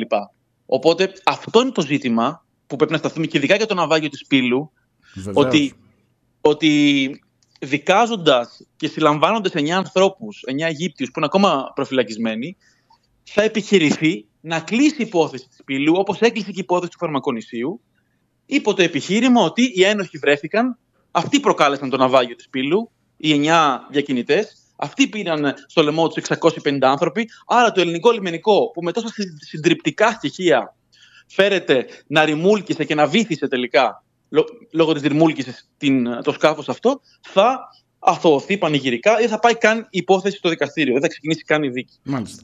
Και επειδή ξέρω ότι έχεις διεθνή εμπειρία και πρακτική και στην Ιταλία ε, ακολουθείται η ίδια τακτική. Δεν είναι μόνο ελληνικό φαινόμενο ε, και φαίνεται ότι είναι ο τρόπος με τον οποίο η Ευρώπη αντιμετωπίζει το ζήτημα της μετανάστευσης. Ακριβώς είναι και τακτική των Ιταλικών αρχών σε κάθε άφηξη να ψάχνουν κάποιον να κατηγορήσουν. Γι' αυτό υπάρχει και αυτή η διεθνής καμπάνια, το Captain Support Network, Network όπου ουσιαστικά συντονίζει δικηγόρους σε όλη την Ευρώπη με σκοπό να αυτοί οι άνθρωποι να έχουν μια υπεράσπιση στο δικαστήριο. Γιατί χωρίς υπεράσπιση καταδικάζονται σε τεράστιες... Ενώ με αυτε... όταν η υπεράσπιση είναι αυτεπάγγελτη από το δικαστήριο, συνήθως καταδικάζονται σε τεράστιες ποινές. 200 χρόνια, 150 ναι, χρόνια. ναι, ναι, προφανώς. Ποινές πιο Επίτρεψε πολύ και μου... από φόνο. Άμα σκοτώσεις κάποιο στην Ελλάδα, κάθεσαι λιγότερο στη φυλακή από τον να είσαι Έλαντε, πρόσφυγας. έλαντε. Επίτρεψε μου όμως μια ερώτηση από την ανάποδη, κάνοντας λίγο το συνήγορο ενδεχομένως ε, της άλλης πλευράς, δεν θέλω να πω του διαβόλου. Τι μας λέτε κύριε Αποστόλου, φαντάζομαι την έχεις ακούσει πολλές φορές. Τι μας λέτε τώρα, ότι δεν υπάρχουν διακινητές; Δηλαδή, σε αυτές τις βάρκες μέσα δεν είναι κανένας διακινητής; Θέλετε να τους αθωώσετε όλους; Δεν υπάρχει κανένας που να κάνει μία ύποπτη δουλειά και να βγάζει χρήματα από αυτή την υπόθεση; Φυσικά και υπάρχει, αλλά αυτά ακριβώς τα δίκτυα διακίνησης βρίσκονται στη στεριά, δεν βρίσκονται μέσα στις βάρκες. Ο διακινητής που έχει τσεπώσει 8.000 ευρώ από τον κάθε πρόσφυγα είναι στην Τουρκία, είναι στη Λιβύη, είναι στις χώρες αναχώρησης. Μιλάμε για δίκτυα εγκληματικά, για μαφιόζους, οι οποίοι πολλές φορές συνεργάζονται και με κρατικές αρχές Και ποιος οδηγεί το σκάφος; και οι οποίοι δεν θα ρίσκαραν ποτέ ας πούμε, τη ζωή τους ή τη σύλληψη έτσι να μπουν σε μια τέτοια σαπιόβαρκα και να ρισκάρουν να πεθάνουν στη θάλασσα, έχοντας βγάλει εκατομμύρια από αυτή τη δουλειά. Ναι. Οπότε, αυτοί που οδηγούν συνήθως τις βάρκες των προσφύγων είναι είτε κάποιοι τυχαίοι πρόσφυγες που τους έχουν βάλει τον πιστόλι στον κρόταφο και τους λένε οδήγα, οδήγα. Αυτό είδαμε ανάγλυφα στην. α, ακόμα και στην ταινία του Netflix, το The Swimmers, που είναι αληθινή ιστορία, οι κολυμβήτριες, που δείχνει ακριβώς πώς ε, η Σάρα Μαρντίνη και η Γιούστρα Μαρντίνη στην παραλία μάθανε ότι δεν υπάρχει οδηγός και οδήγησε ένας τυχαίος άνθρωπος με την απειλή του όπλου. Υπάρχουν άλλες περιπτώσεις όπου ο διακινητής μπορεί να ξεκινάει, ο συνεργός του διακινητή να ξεκινάει μαζί τους και να εγκαταλείπει το ταξίδι στην πορεία. Και ε, υπάρχουν και περιπτώσεις ε, όπου μ, άνθρωποι ε, αναγκάζονται να πάρουν το τιμόνι για διάφορους λόγους ε, από την αρχή. Ναι. Ε, το θέμα είναι ότι οι διακινητές υπάρχουν επειδή υπά- ε, δεν υπάρχουν νόμιμες και ασφαλείς δίωδοι για την προσφυγιά και τη μετανάστευση. Αυτό πρέπει να, εκεί πρέπει να εστιάζουμε. Ναι. Αυτό, οι, διακινητές, μπο- οι διακινητές μπορεί να εξαφανιστούν σε μία μέρα αν τα ευρωπαϊκά κράτη δημιουργήσουν ανοιχτές διόδους για την προσφυγιά. Όπως υποχρεούνται να το κάνουν από τη συνθήκη της Γενέβης. Αυτό είναι το ζήτημα. Ότι οι διακινητές είναι το άμεσο απότοκο της ευρωπαϊκής μεταναστευτικής πολιτικής. Γιατί; Γιατί στο 2023 δεν υπάρχει νόμιμος τρόπος για έναν αλλοδαπό να ζητήσει άσυλο στην Ευρώπη. Όλα αυτά που λένε να κάνουν αίτηση ασύλου στις πρεσβείες, να πάνε στα προξενία στο Πακιστάν και να κάνουν αίτηση, είναι παραμύθια. Είναι fake news. Δεν υπάρχουν αιτήσεις ασύλου στις πρεσβείες. Πρέπει ο Λοδαπός να μπει στη χώρα, να κάνει παράνομη είσοδο και μετά να ζητήσει άσυλο. Και Άρα μετά, πρέπει να αν του, πληρώσουμε δοθεί, αν του δοθεί η δυνατότητα Αν να του- ζητήσει, να ζητήσει Ακριβώς. άσυλο, έτσι. Άρα γιατί- ο, μόνο, ο μόνος τρόπος για να ζητήσεις άσυλο το 2023 είναι να πληρώσεις έναν εγκληματία και να ρισκάρεις τη ζωή σου στη θάλασσα, να ρισκάρεις να πεθάνεις στη θάλασσα για να ασκήσεις ένα διεθνώς κατοχυρωμένο δικαίωμα, το δικαίωμα του ασύλου. Οι Άσονα σας αξίζουν πολύ συγχαρητή- πολλά συγχαρητήρια σε όλους τους ανθρώπους, γιατί ξέρω ότι δεν ήσουν μόνος σου, που βρεθήκατε δίπλα στους τρεις ε, κατηγορούμενους και πλέον ελεύθερους. Ελπίζω άμεσα ότι θα, θα αφαιθούν ελεύθεροι οι άνθρωποι αυτοί. Αλλά σίγουρα έχει πάρα πολλή δουλειά ακόμα και είναι πάρα πολλοί άνθρωποι που χρειάζονται υποστήριξη και κυρίως χρειάζονται ανθρωπιά. Και νομίζω ότι αυτό είναι το, το μήνυμα και της δικής μας κουβέντας. Σε ευχαριστώ πάρα πολύ προς το παρόν. Εγώ σε ευχαριστώ, Καλή Μάρη. συνέχεια. Γεια χαρά.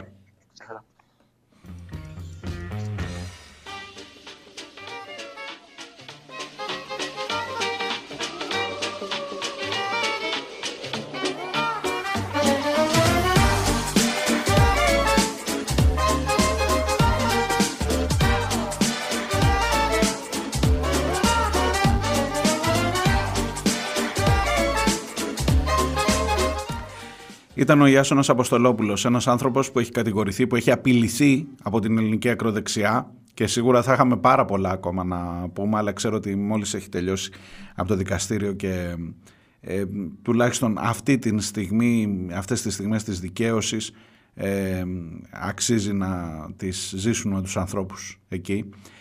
Ε, ένας άνθρωπος που βρέθηκε να κατηγορείται ότι δυσφημεί τη χώρα μας στο εξωτερικό ο Ιάσονας Αποστολόπουλος όταν λέει το αυτονόητο ότι η χώρα μου η χώρα μου είναι αυτή που πνίγει μετανάστες. Όταν λέει ότι το λιμενικό υπάρχουν τόσα στοιχεία που δείχνουν ότι έδεσε τη βάρκα. Και ξαφνικά κλείσαν οι κάμερες και ξαφνικά δεν έγραψαν τίποτα ενώ για το, δια- για το ναυάγιο της Πύλου.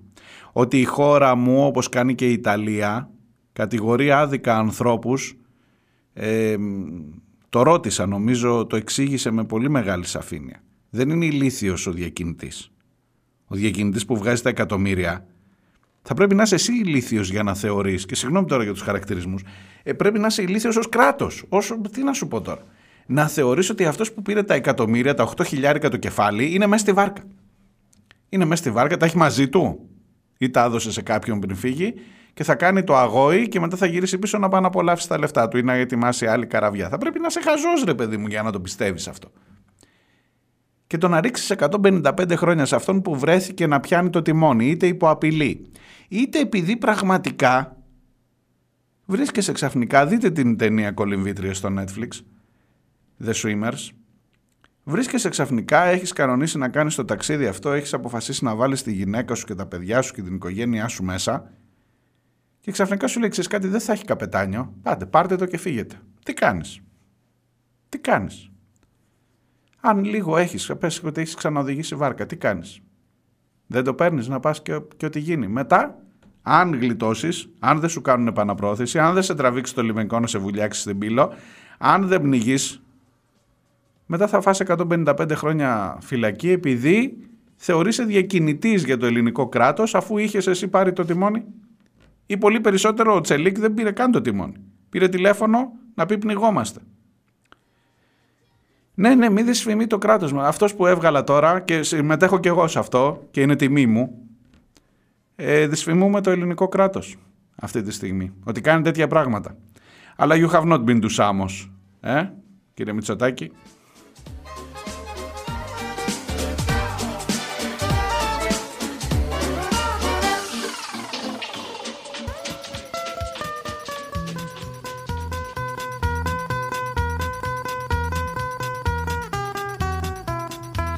Mondo difficile e vita intensa. Felicità a momenti e futuro incerto. Il fuoco e l'acqua, concerto e calma, sonata di vento.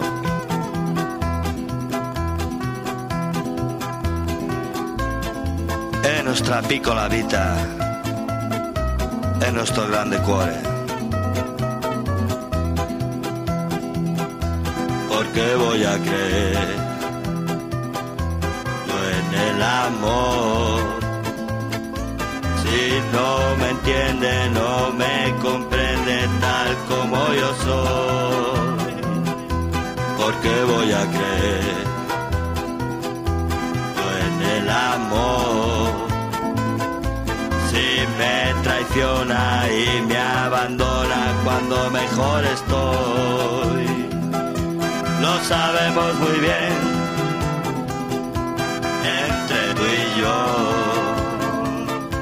Y aunque parezca no tienes la culpa, la culpa es del amor.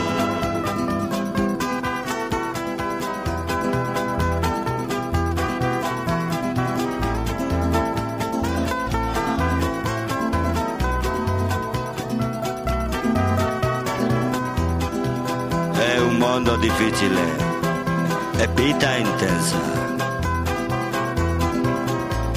Felicità momenti e futuro incerto.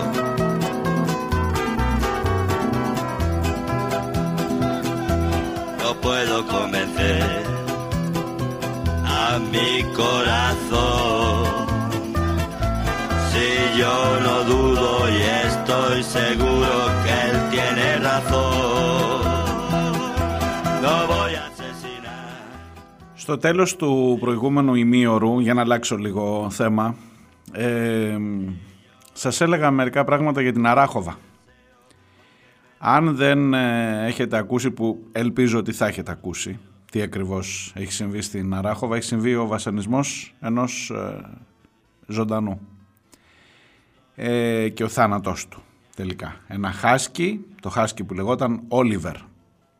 Βάλτε και τον Όλιβερ μέσα στο, αν, αν υποθέσουμε ότι ανοίγει ένα, ένα πλαίσιο ενδιαφέροντος ρε παιδί μου. Ναι, πόσους μπορεί να χωρέσει, πόσους μπορεί να χωρέσει.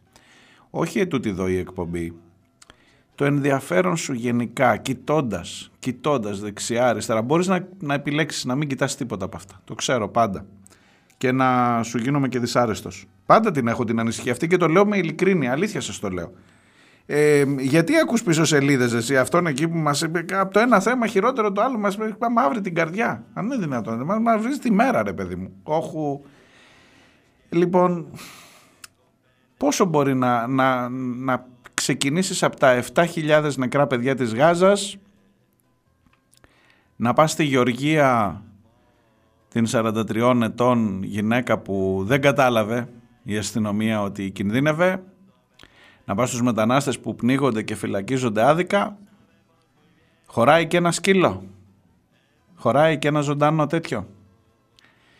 Εγώ λέω ότι του αξίζει. Κυρίως όχι μιλώντας όπως σας έλεγα σε όλες τις υποθέσεις δεν είναι τόσο αυτό καθ' αυτό. Ο σκυλάκος αυτός δυστυχώς κάποιος έκρινε εκεί ότι ήθελε να παίξει με αυτόν τον τρόπο, χάθηκε, χάθηκε. Το θέμα είναι τα άλλα τα ζώα που μένουν πίσω. Συγγνώμη τώρα. Λοιπόν, θα μου πεις τώρα, έχεις τίποτα με την αράχοβα; Όχι, μια φορά έχω πάει στη ζωή μου και τώρα μάλιστα πρόσφατα. Ε, Περνώντας, όχι για διακοπές, μην φανταστείτε, δεν ε, συνηθίζω σε τέτοια γενικά το η Μύκονος, η Αράχοβα δεν. Αλλά έχω περάσει. Ε, και φάγαμε και ένα μεσημέρι, εντάξει. Λοιπόν, όχι, δεν απολογούμε τώρα, αλλά πριν. Λοιπόν, ακούστε. Η Αράχοβα είναι προορισμός χριστουγεννιάτικος. Και έχει πάρει μπάλα όλη την Αράχοβα άδικα. Άδικα. Είναι μια ερώτηση αυτή. Το γεγονός ότι για το βασανισμό του σκυλιού δεν έχει φανεί κανείς ενώ ξέρουν και ενώ ξαφνικά λέει ξυλώθηκαν και κάτι κάμερες. Ε, υπάρχει ένα πρόσωπο το οποίο έχει στοχοποιηθεί δεν θα σας πω άλλα χαρακτηριστικά γιατί εγώ δεν θα κάνω τον εισαγγελέα. Ε, ένα πρόσωπο μάλιστα που έχει και μια δημόσια έτσι, υπόσταση. Δεν ξέρω, δεν ήμουν εκεί και δεν θέλω να κατηγορήσω κανέναν άδικο, αλλά κανέναν άδικα. Αλλά είμαι σίγουρος ότι αυτοί που είναι εκεί στην Αράχοβα ξέρουν και ξέρουν πάρα πολύ καλά.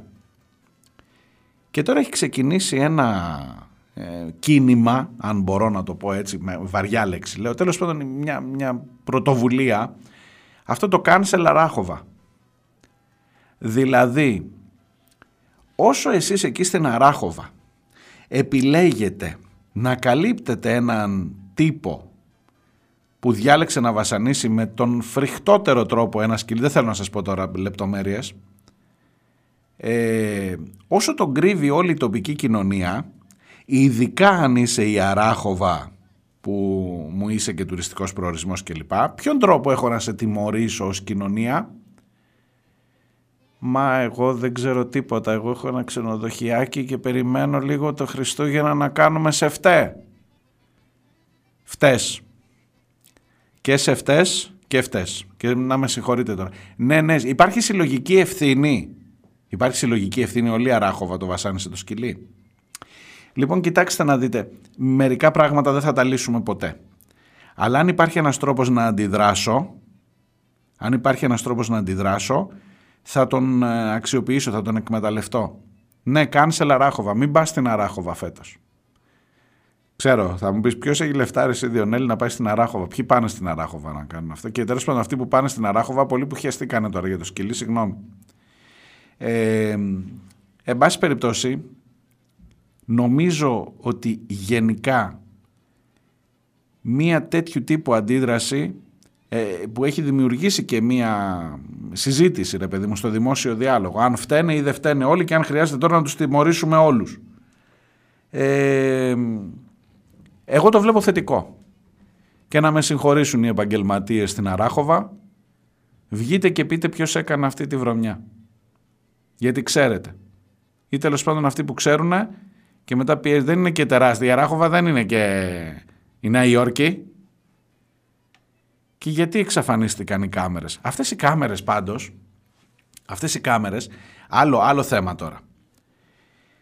Όσοι είναι έτσι πιστοί στο θέμα της ασφάλειας και το βάζουν μπροστά. Ο Δήμαρχος Αθηναίων, δεν μας έλεγε; Ο, αυτός που φεύγει, αυτός που βράβευσε το Γιούγκερ. Ε, Μπερσέκερ πρόλαβα να το δω το μήνυμά σου για τις υποκριτικές μου ικανότητες στο να κάνω τον μεθυσμένο Γιούνκερ. Και μπορώ να κάνω κι άλλα, μην, ε, σιγά σιγά. Ε, όλοι για κάμερες μιλάνε και για το πόσο σημαντικό είναι να έχεις παντού μία επιτήρηση και αρχίζει σιγά σιγά να περνάει και στο αυτό. Ακούω εγώ στο σχολείο, λέω να βάλουμε κάμερες, αυτό να βλέπουμε τι γίνεται, πού, πώς και όλοι. Μην, η κάμερα είναι η λύση για πάσα νόσο και πάσα μαλακία. Και τέλος πάντων, ακόμα και αν κάνεις ένα βηματάκι και πεις, ναι, να υπάρχει κάμερα, βλέπεις τροχέα, ε, μαζεύουν. Το πρώτο πράγμα που συμβαίνει όταν γίνεται κανένα έγκλημα, τις κάμερες από γύρω-γύρω. Έχουμε μπει στη, ζω- στη ζωή μας, έχουν μπει οι κάμερες. Πώς το καλό γίνεται; Η τεχνολογία που μας εξυπηρετεί και που μας προστατεύει και που μας δίνει, μας εγγυάται την ασφάλεια. Στη μία περίπτωση που το λιμενικό τραβάει το σκηνή και βυθίζει τη βάρκα. Ξαφνικά οι κάμερες δεν δούλευαν. Στην άλλη περίπτωση που άλλος βασανίζει το σκυλί, α, η κάμερα τε, ξυλώθηκαν. Ε, πέρασε, α, φύσαγε στην Αράχοβα, φύσαγε και ξυλώθηκαν οι κάμερες. Δηλαδή, μ' αρέσει, μ' αρέσει. Τα δικά σου δικά σου και τα δικά μου πάλι δικά σου. Δηλαδή και να υποχωρήσω στο ζήτημα της ε, ατομικότητας, στο ζήτημα των ε, δικαιωμάτων κλπ. Αλλά αν υποθέσουμε ότι αυτός ο ρημάδης, όπως και ο καπιταλισμός, είχε και μερικά ωφέλη, όχι φίλε μου, όταν έρθει να τη χρειάζεσαι εσύ την κάμερα, δεν θα είναι εκεί, ξυλ- ξυλώθηκε. ξυλώθηκε. Ή να τη χρειάζεται το δίκιο την κάμερα, α, δεν δούλευε στο λιμενικό, χάλασε. Άστα σου λέω να πάνε στο καλό. Εγώ πάω για διάλειμμα και έρχομαι σε λιγάκι.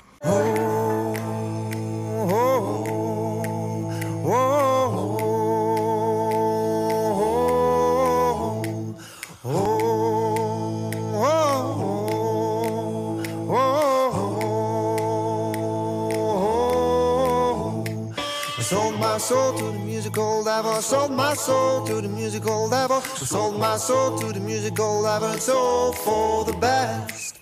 Night and day, the music in my head, and night and day, the music in my head, and night and day, the music in my head, and leaves me no rest.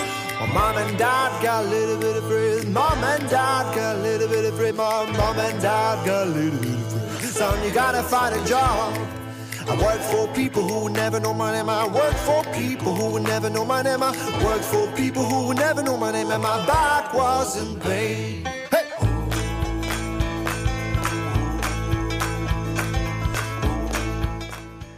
Ακούτε πίσω σελίδες recorded, δηλαδή όχι ζωντανά, αλλά με την επικαιρότητα όσο τουλάχιστον γίνεται, με μια καθυστέρηση περίπου μισής μέρας. Τελευταίο ημίωρο, πίσω σελίδες.gr το site της εκπομπής, είμαι ο Μάριος Διονέλης.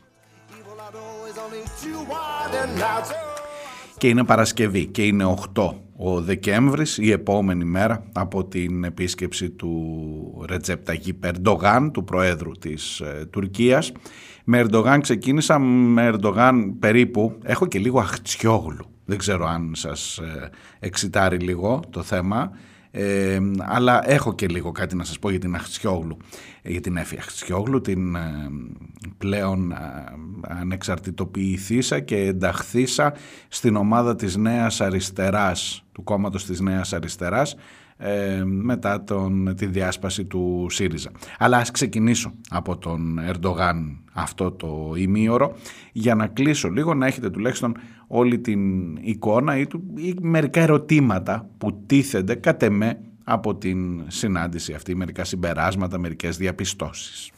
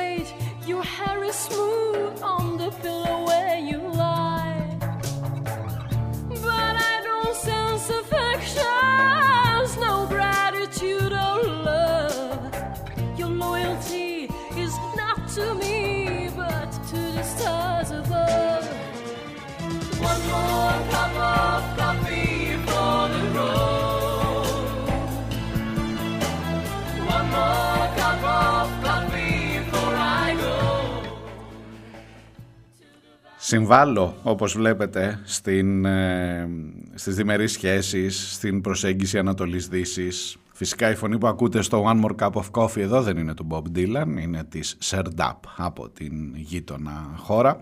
Ε, σε λίγο έτσι πάλι με αμανέδες εκτέλεση, ε, όπως υπάρχουν αρκετά και ελληνικά τραγούδια φυσικά, ε, που βάζουν το ανατολίτικο στοιχείο μέσα στα επιτεύγματα της δύσης του Bob Dylan, του βραβευμένου με Νόμπελ Bob Dylan, σε μια διαφορετική εκδοχή. Ας μην μιλάω εγώ καλύτερα, ακούστε το λίγο ακόμα.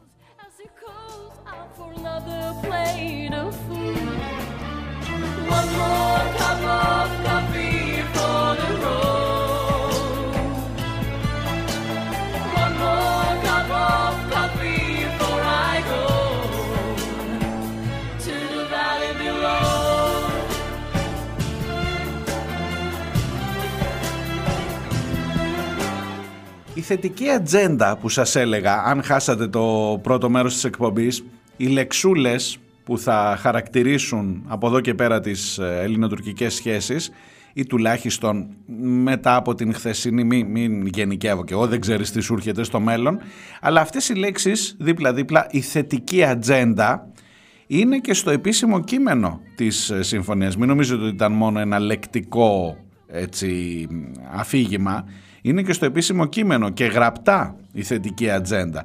Στο πλαίσιο του ενισχυμένου κοινού σχεδίου δράσης περιλαμβάνει μέτρα κοινού ενδιαφέροντος στους τομείς. Προσέξτε τώρα τι είναι η θετική ατζέντα, έτσι. Επιχειρηματικότητα οικονομία, τουρισμός, μεταφορές, ενέργεια, καινοτομία, επιστήμη και τεχνολογία, γεωργία, περιβαλλοντική προστασία, κοινωνική ασφάλιση, υγεία, νεολαία, εκπαίδευση, αθλητισμός και όποιον άλλο τομέα συμφωνηθεί από κοινού με στόχο την επίτευξη σημαντικών και συγκεκριμένων παραδοτέων εξορθολογίζοντας και επικαιροποιώντας συνεχώς την ατζέντα με δομημένο τρόπο και νέα θέματα.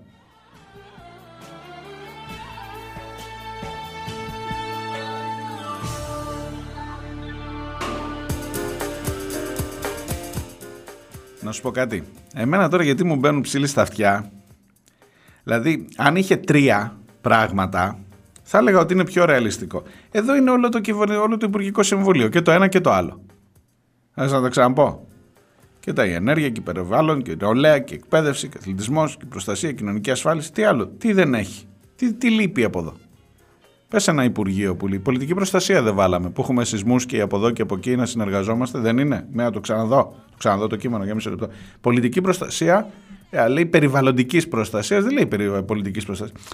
Τι, τι ξεχνάω; Τι Υπουργείο δεν έχει μέσα; Τα αγροτικά είναι, είναι και η γεωργία. Είναι και η κοινωνία. Θέλω να πω, γιατί δεν γράφατε ρε παιδί μου, θα τα βρούμε γενικά.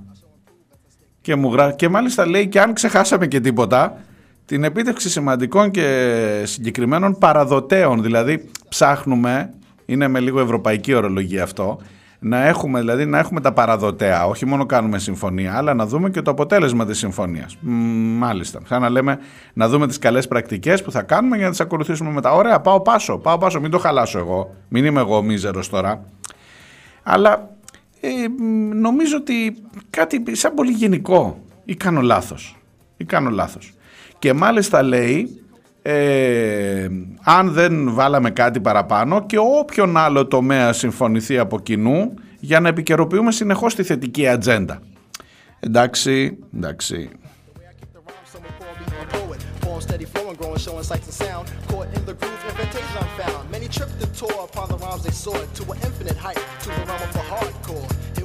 Here we go. Για πάμε παρακάτω, για πάμε παρακάτω. Μέτρα οικοδόμησης εμπιστοσύνης που περιλαμβάνουν μέτρα στον στρατιωτικό τομέα που θα συνέβαλαν στην, εξάπλη, στην εξάλληψη συγγνώμη, αδικαιολόγητων πηγών έντασης καθώς και των κινδύνων που απορρέουν από αυτές. Αυτό εμένα κάτι μου μυρίζει τα τηλέφωνα, τα κόκκινα. Αυτά το επιτελείο λέει το από εδώ στη Λάρισα και το από εκεί στη Σμύρνη που παίρνουν τηλέφωνο, έχει απευθείας γραμμή. Ε, ναι, παρεμβάλλονται οι πρεσβείες οι πρεσβείες οι αμερικανικές και οι από εδώ και από εκεί α, ακούνε, αλλά μην το παίρνετε εσείς πολύ σοβαρά τώρα επειδή το λέω εγώ. Ε, τέλος πάντων να έχουμε στρατιωτικά μέτρα, στο, στο στρατιωτικό τομέα να έχουμε μέτρα οικοδόμησης εμπιστοσύνης ώστε να εξαλείφουμε τις αδικαιολόγητες πηγές έντασης. Εγώ το καταλαβαίνω αυτό να, όταν πάει να βγει το ένα από εκεί να παίρνουμε τηλέφωνο ότι από όπα, πού πας, μην αυτό, κα... γιατί δεν με ψήνει, για να σας το πω έτσι απλά, αλλά εν πάση περιπτώσει πάλι να μην χαλάσω εγώ το αφήγημα.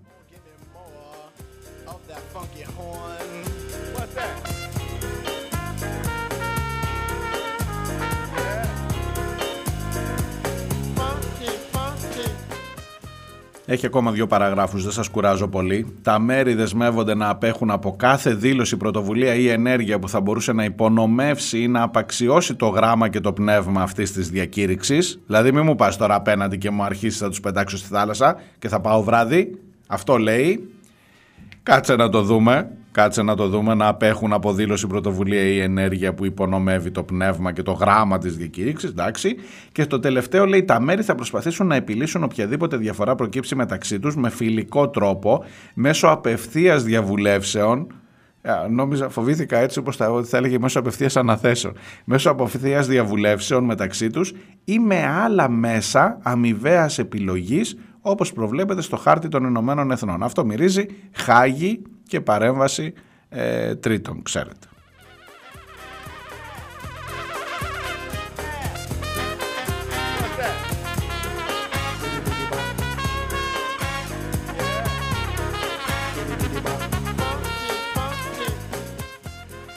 Ε, και στο τέλος λέει ότι δεν αποτελεί διεθνή συμφωνία δεσμευτική κατά το διεθνές δίκαιο και ότι εν πάση περιπτώσει δεν παράγει, ε, δεν πρέπει να ερμηνεύεται ότι η, κα- κάποια, κάποια από αυτά που προβλέπονται ότι παράγουν νόμιμα δικαιώματα ή υποχρεώσεις για τα μέρη. Είναι μια συμφωνία η οποία δεν έχει τον χαρακτήρα, δεν είναι η συνθήκη της Λοζάνης, δηλαδή υπερισχύει η συνθήκη της Λοζάνης ακόμα από αυτήν εδώ.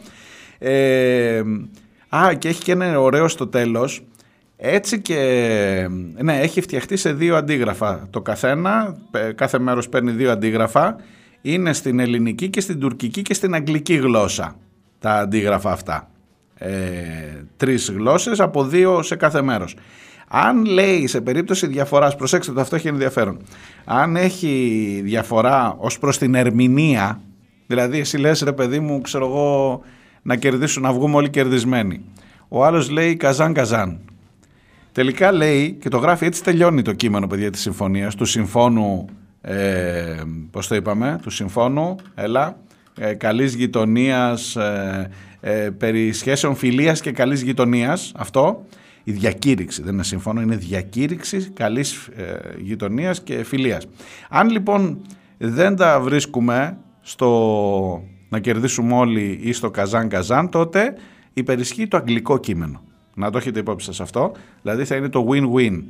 Ό,τι λέει στο αγγλικό κείμενο είναι αυτό που θα ισχύει, τα άλλα τα ελληνικά και τα τουρκικά είναι αυτό. Ξέρεις τι γίνεται; Βολεύει και τον φίλο το, το θείο Σαμ, που και αυτός αγγλικά μιλάει, ε. Θα μου πεις γιατί, ε, τώρα, τώρα γίνεσαι κακός. Ήταν λογικό. Τι θα λέει στα τουρκικά ή στα ελληνικά θα είπε. Γιατί να βγει ο ένας από τους δύο από πάνω. Α θα βάλουμε τα αγγλικά που είναι και διεθνής γλώσσα. Εντάξει, εντάξει, οκ. Αλλά ότι βολεύει και το θείο Σάμ να μην κάθεται τώρα στις μεταφράσεις. Ε, μ, κρατήστε το κι αυτό. Κρατήστε το.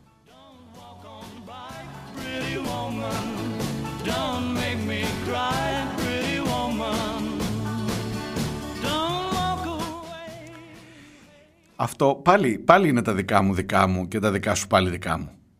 Τώρα πήγε το μυαλό μου κάπου αλλού. Συγγνώμη τώρα, εντάξει είναι και θέλω να σας αποχαιρετήσω για Σαββατοκύριακο, έτσι μπορεί, μπορεί να το χαλαρώσω λίγο. Πήγε το μυαλό μου τώρα, παίζει μερικές φορές το μυαλό άσχημα παιχνίδια. Να εδώ με το αγγλικό κείμενο που υπερισχύει. Ε, ενώ ρε παιδί μου θα μπορούσες να θεωρήσεις ότι τα αγγλικά κείμενα ε, έχουν ένα πιο ένα, ένα μεγαλύτερο κύρος αναγνωρίζοντας τα δικαστήρια διεθνώς κλπ. Ναι, εντάξει. Κοίτα να δεις γκαντεμιά κοίτα να δεις γκαντεμιά που έχουμε ζήσει ως λαός ξέρεις που αναφέρομαι τώρα, ε, Λοβέρδος. Τι γκαντεμιά ήταν αυτή ρε παιδί μου, μόνος στο τότε, τότε ήταν που δεν μέτρησε. Ενώ στο αγγλικό κείμενο για την Οβάρτης ήταν το Λοβέρντος, Στο ελληνικό το είχαμε ξεχάσει και γαμό το υπερίσχυε το ελληνικό στο δικαστήριο. Κοίτα να δεις γκαντεμιά που έχουμε φάει ως λαός πραγματικά. Ενώ γενικά υπερισχύουν τα αγγλικά κείμενα. Τότε δεν μας συνέφερε πάλι, δεν ήταν, ε, τότε υπερίσχυσε το ελληνικό. Πάλι δεν, πάλι στην απ' έξω, πάλι ρηγμένη. Πάλι χαμένη. Δεν να πάρει.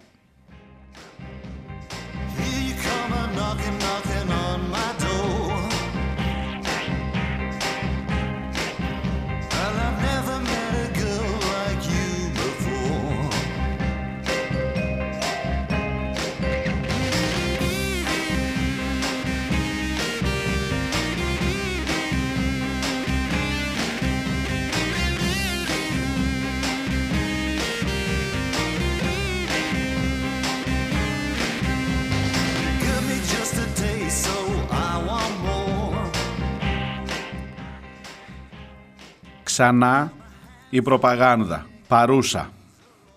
Έχει περάσει, αν ακούτε τώρα την εκπομπή, έχει περάσει τουλάχιστον ένα 24ωρο από την επίσκεψη Ερντογάν.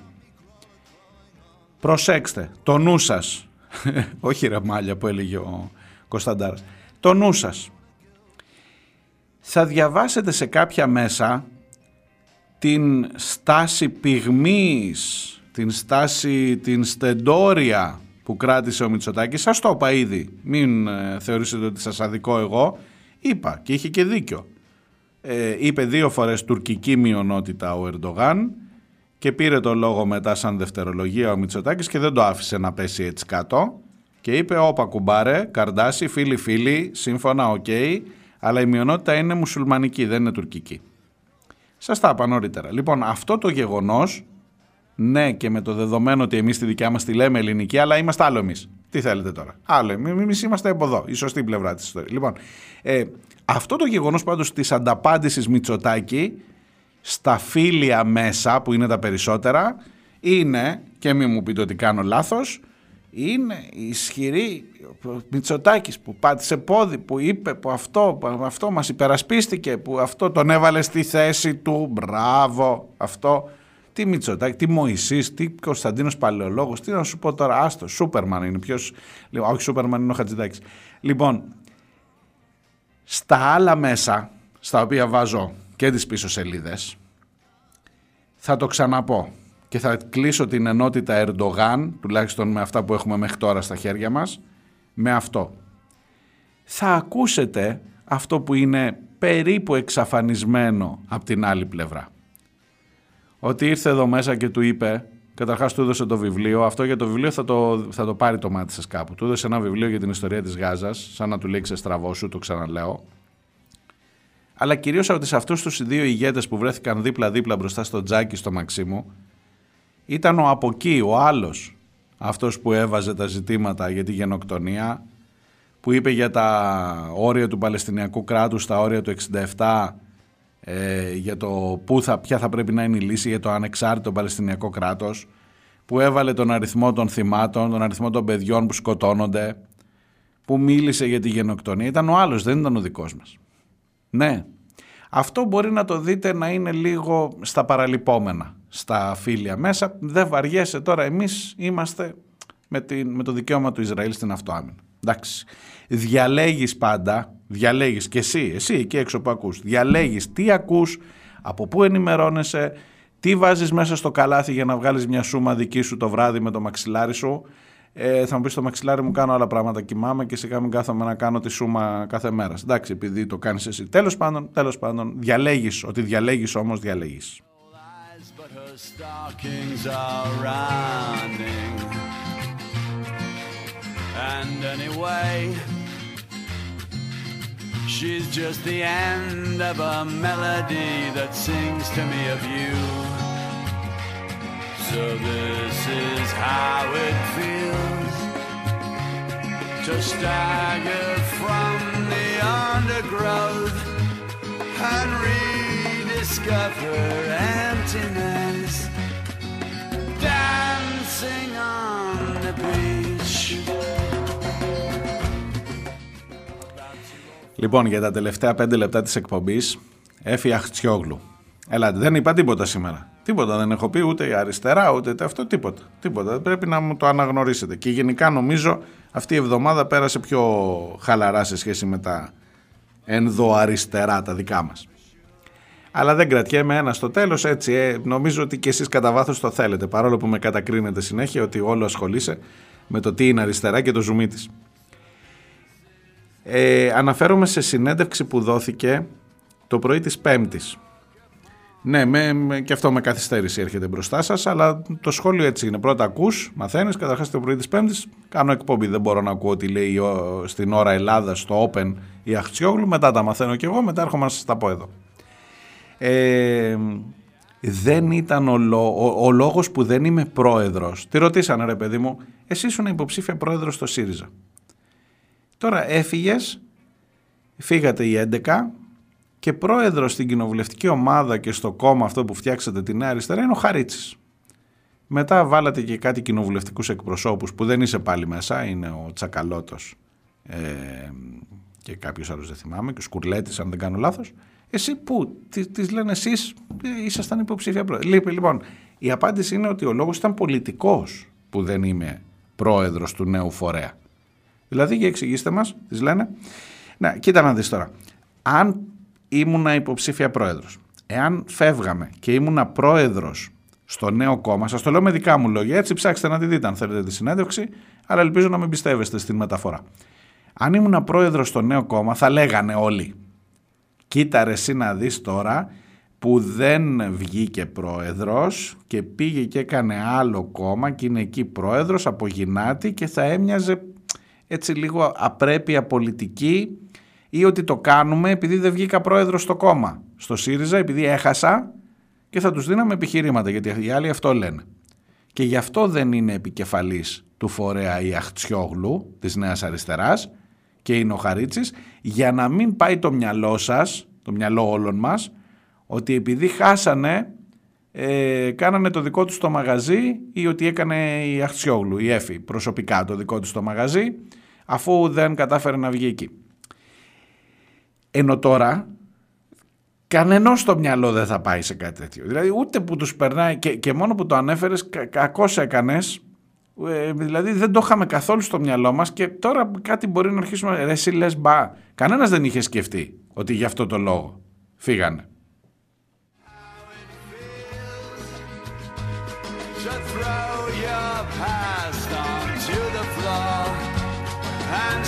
smash it beneath your heels.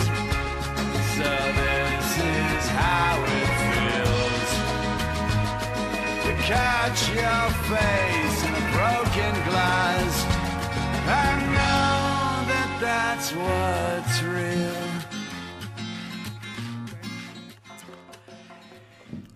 Όχι, έφυγαν επειδή είναι αριστεροί, πραγματικοί. Ενώ ο Κασελάκης δεν είναι. Μόνο που ένα μυστήριο πράγμα, δεν ξέρω αν είναι και σε εσάς η εντύπωση αυτή. Ε, τούτοι εδώ βγαίνουν από δεξιά από το ΣΥΡΙΖΑ, δεν βγαίνουν από αριστερά. Ε, πρώτη κίνηση ότι ψήφισες παρόν στο νομοσχέδιο για τα κόκκινα δάνεια και για τους servicers. Ακόμα και αν ήταν για την ε, υιοθέτηση της ε, Ευρωπαϊκής, ε, γιατί κάπου εκεί πάνε να κρυφτούν τώρα, ότι πήγαμε, ψηφίσαμε μόνο στα άρθρα που υιοθετούν τις ευρωπαϊκές οδηγίες που όντως προστατεύουν. Αλλά τέλος πάντων, άστο, άστο. Ε, ότι κάπου ας πούμε η συζήτηση ε, βάζει μέσα και το Πασόκ σε διάφορα στελέχη. Το γεγονός ότι μάλλον πού το βάζεις το, το- τη νέα αριστερά πού την βάζεις στο χάρτη; Έχεις Νέα Δημοκρατία ΣΥΡΙΖΑ Πασόκ. Ε, δες το λίγο τη γεωγραφία δες. Δεν μου λες την ε, και Κουκουέ πιο πέρα και λοιπά έτσι το, το σχήμα νέα αριστερά το βάζεις ανάμεσα ε, το βάζεις αριστερά ή δεξιά του ΣΥΡΙΖΑ τέλος πάντων είναι ανάμεσα στο ΣΥΡΙΖΑ και το ΠΑΣΟΚ ή είναι ανάμεσα στο ΣΥΡΙΖΑ και στο ΚΟΚΟΕ. Για πες.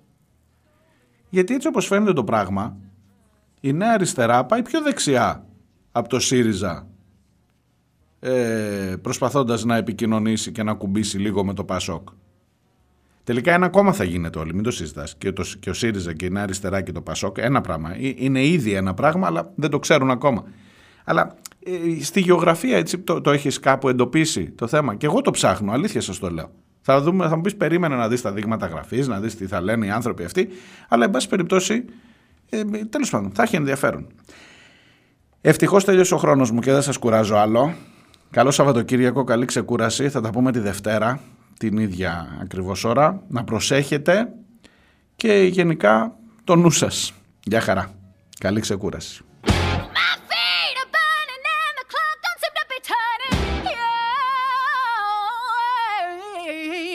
It seems to take an hour to put one foot in front of the other. Turns the world spinning when I get the feeling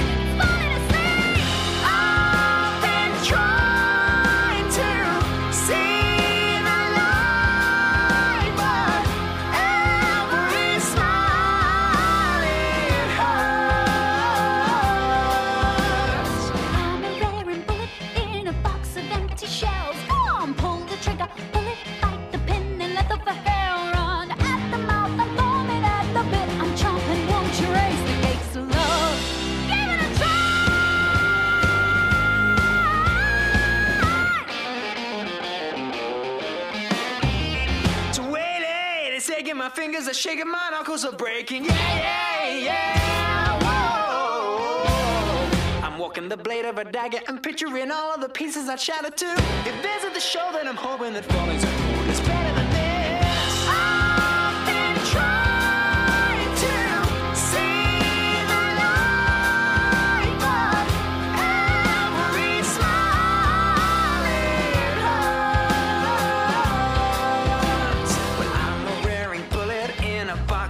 empty shells. Go on, pull the trigger, pull it, bite the pin, and never for hell run at the mouth. I'm foaming at the bit. I'm jumping, won't you raise the gates of love?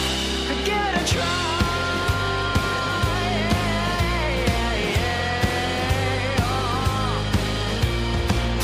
Euthanasia, it's gonna save you. It's the kindest thing to do.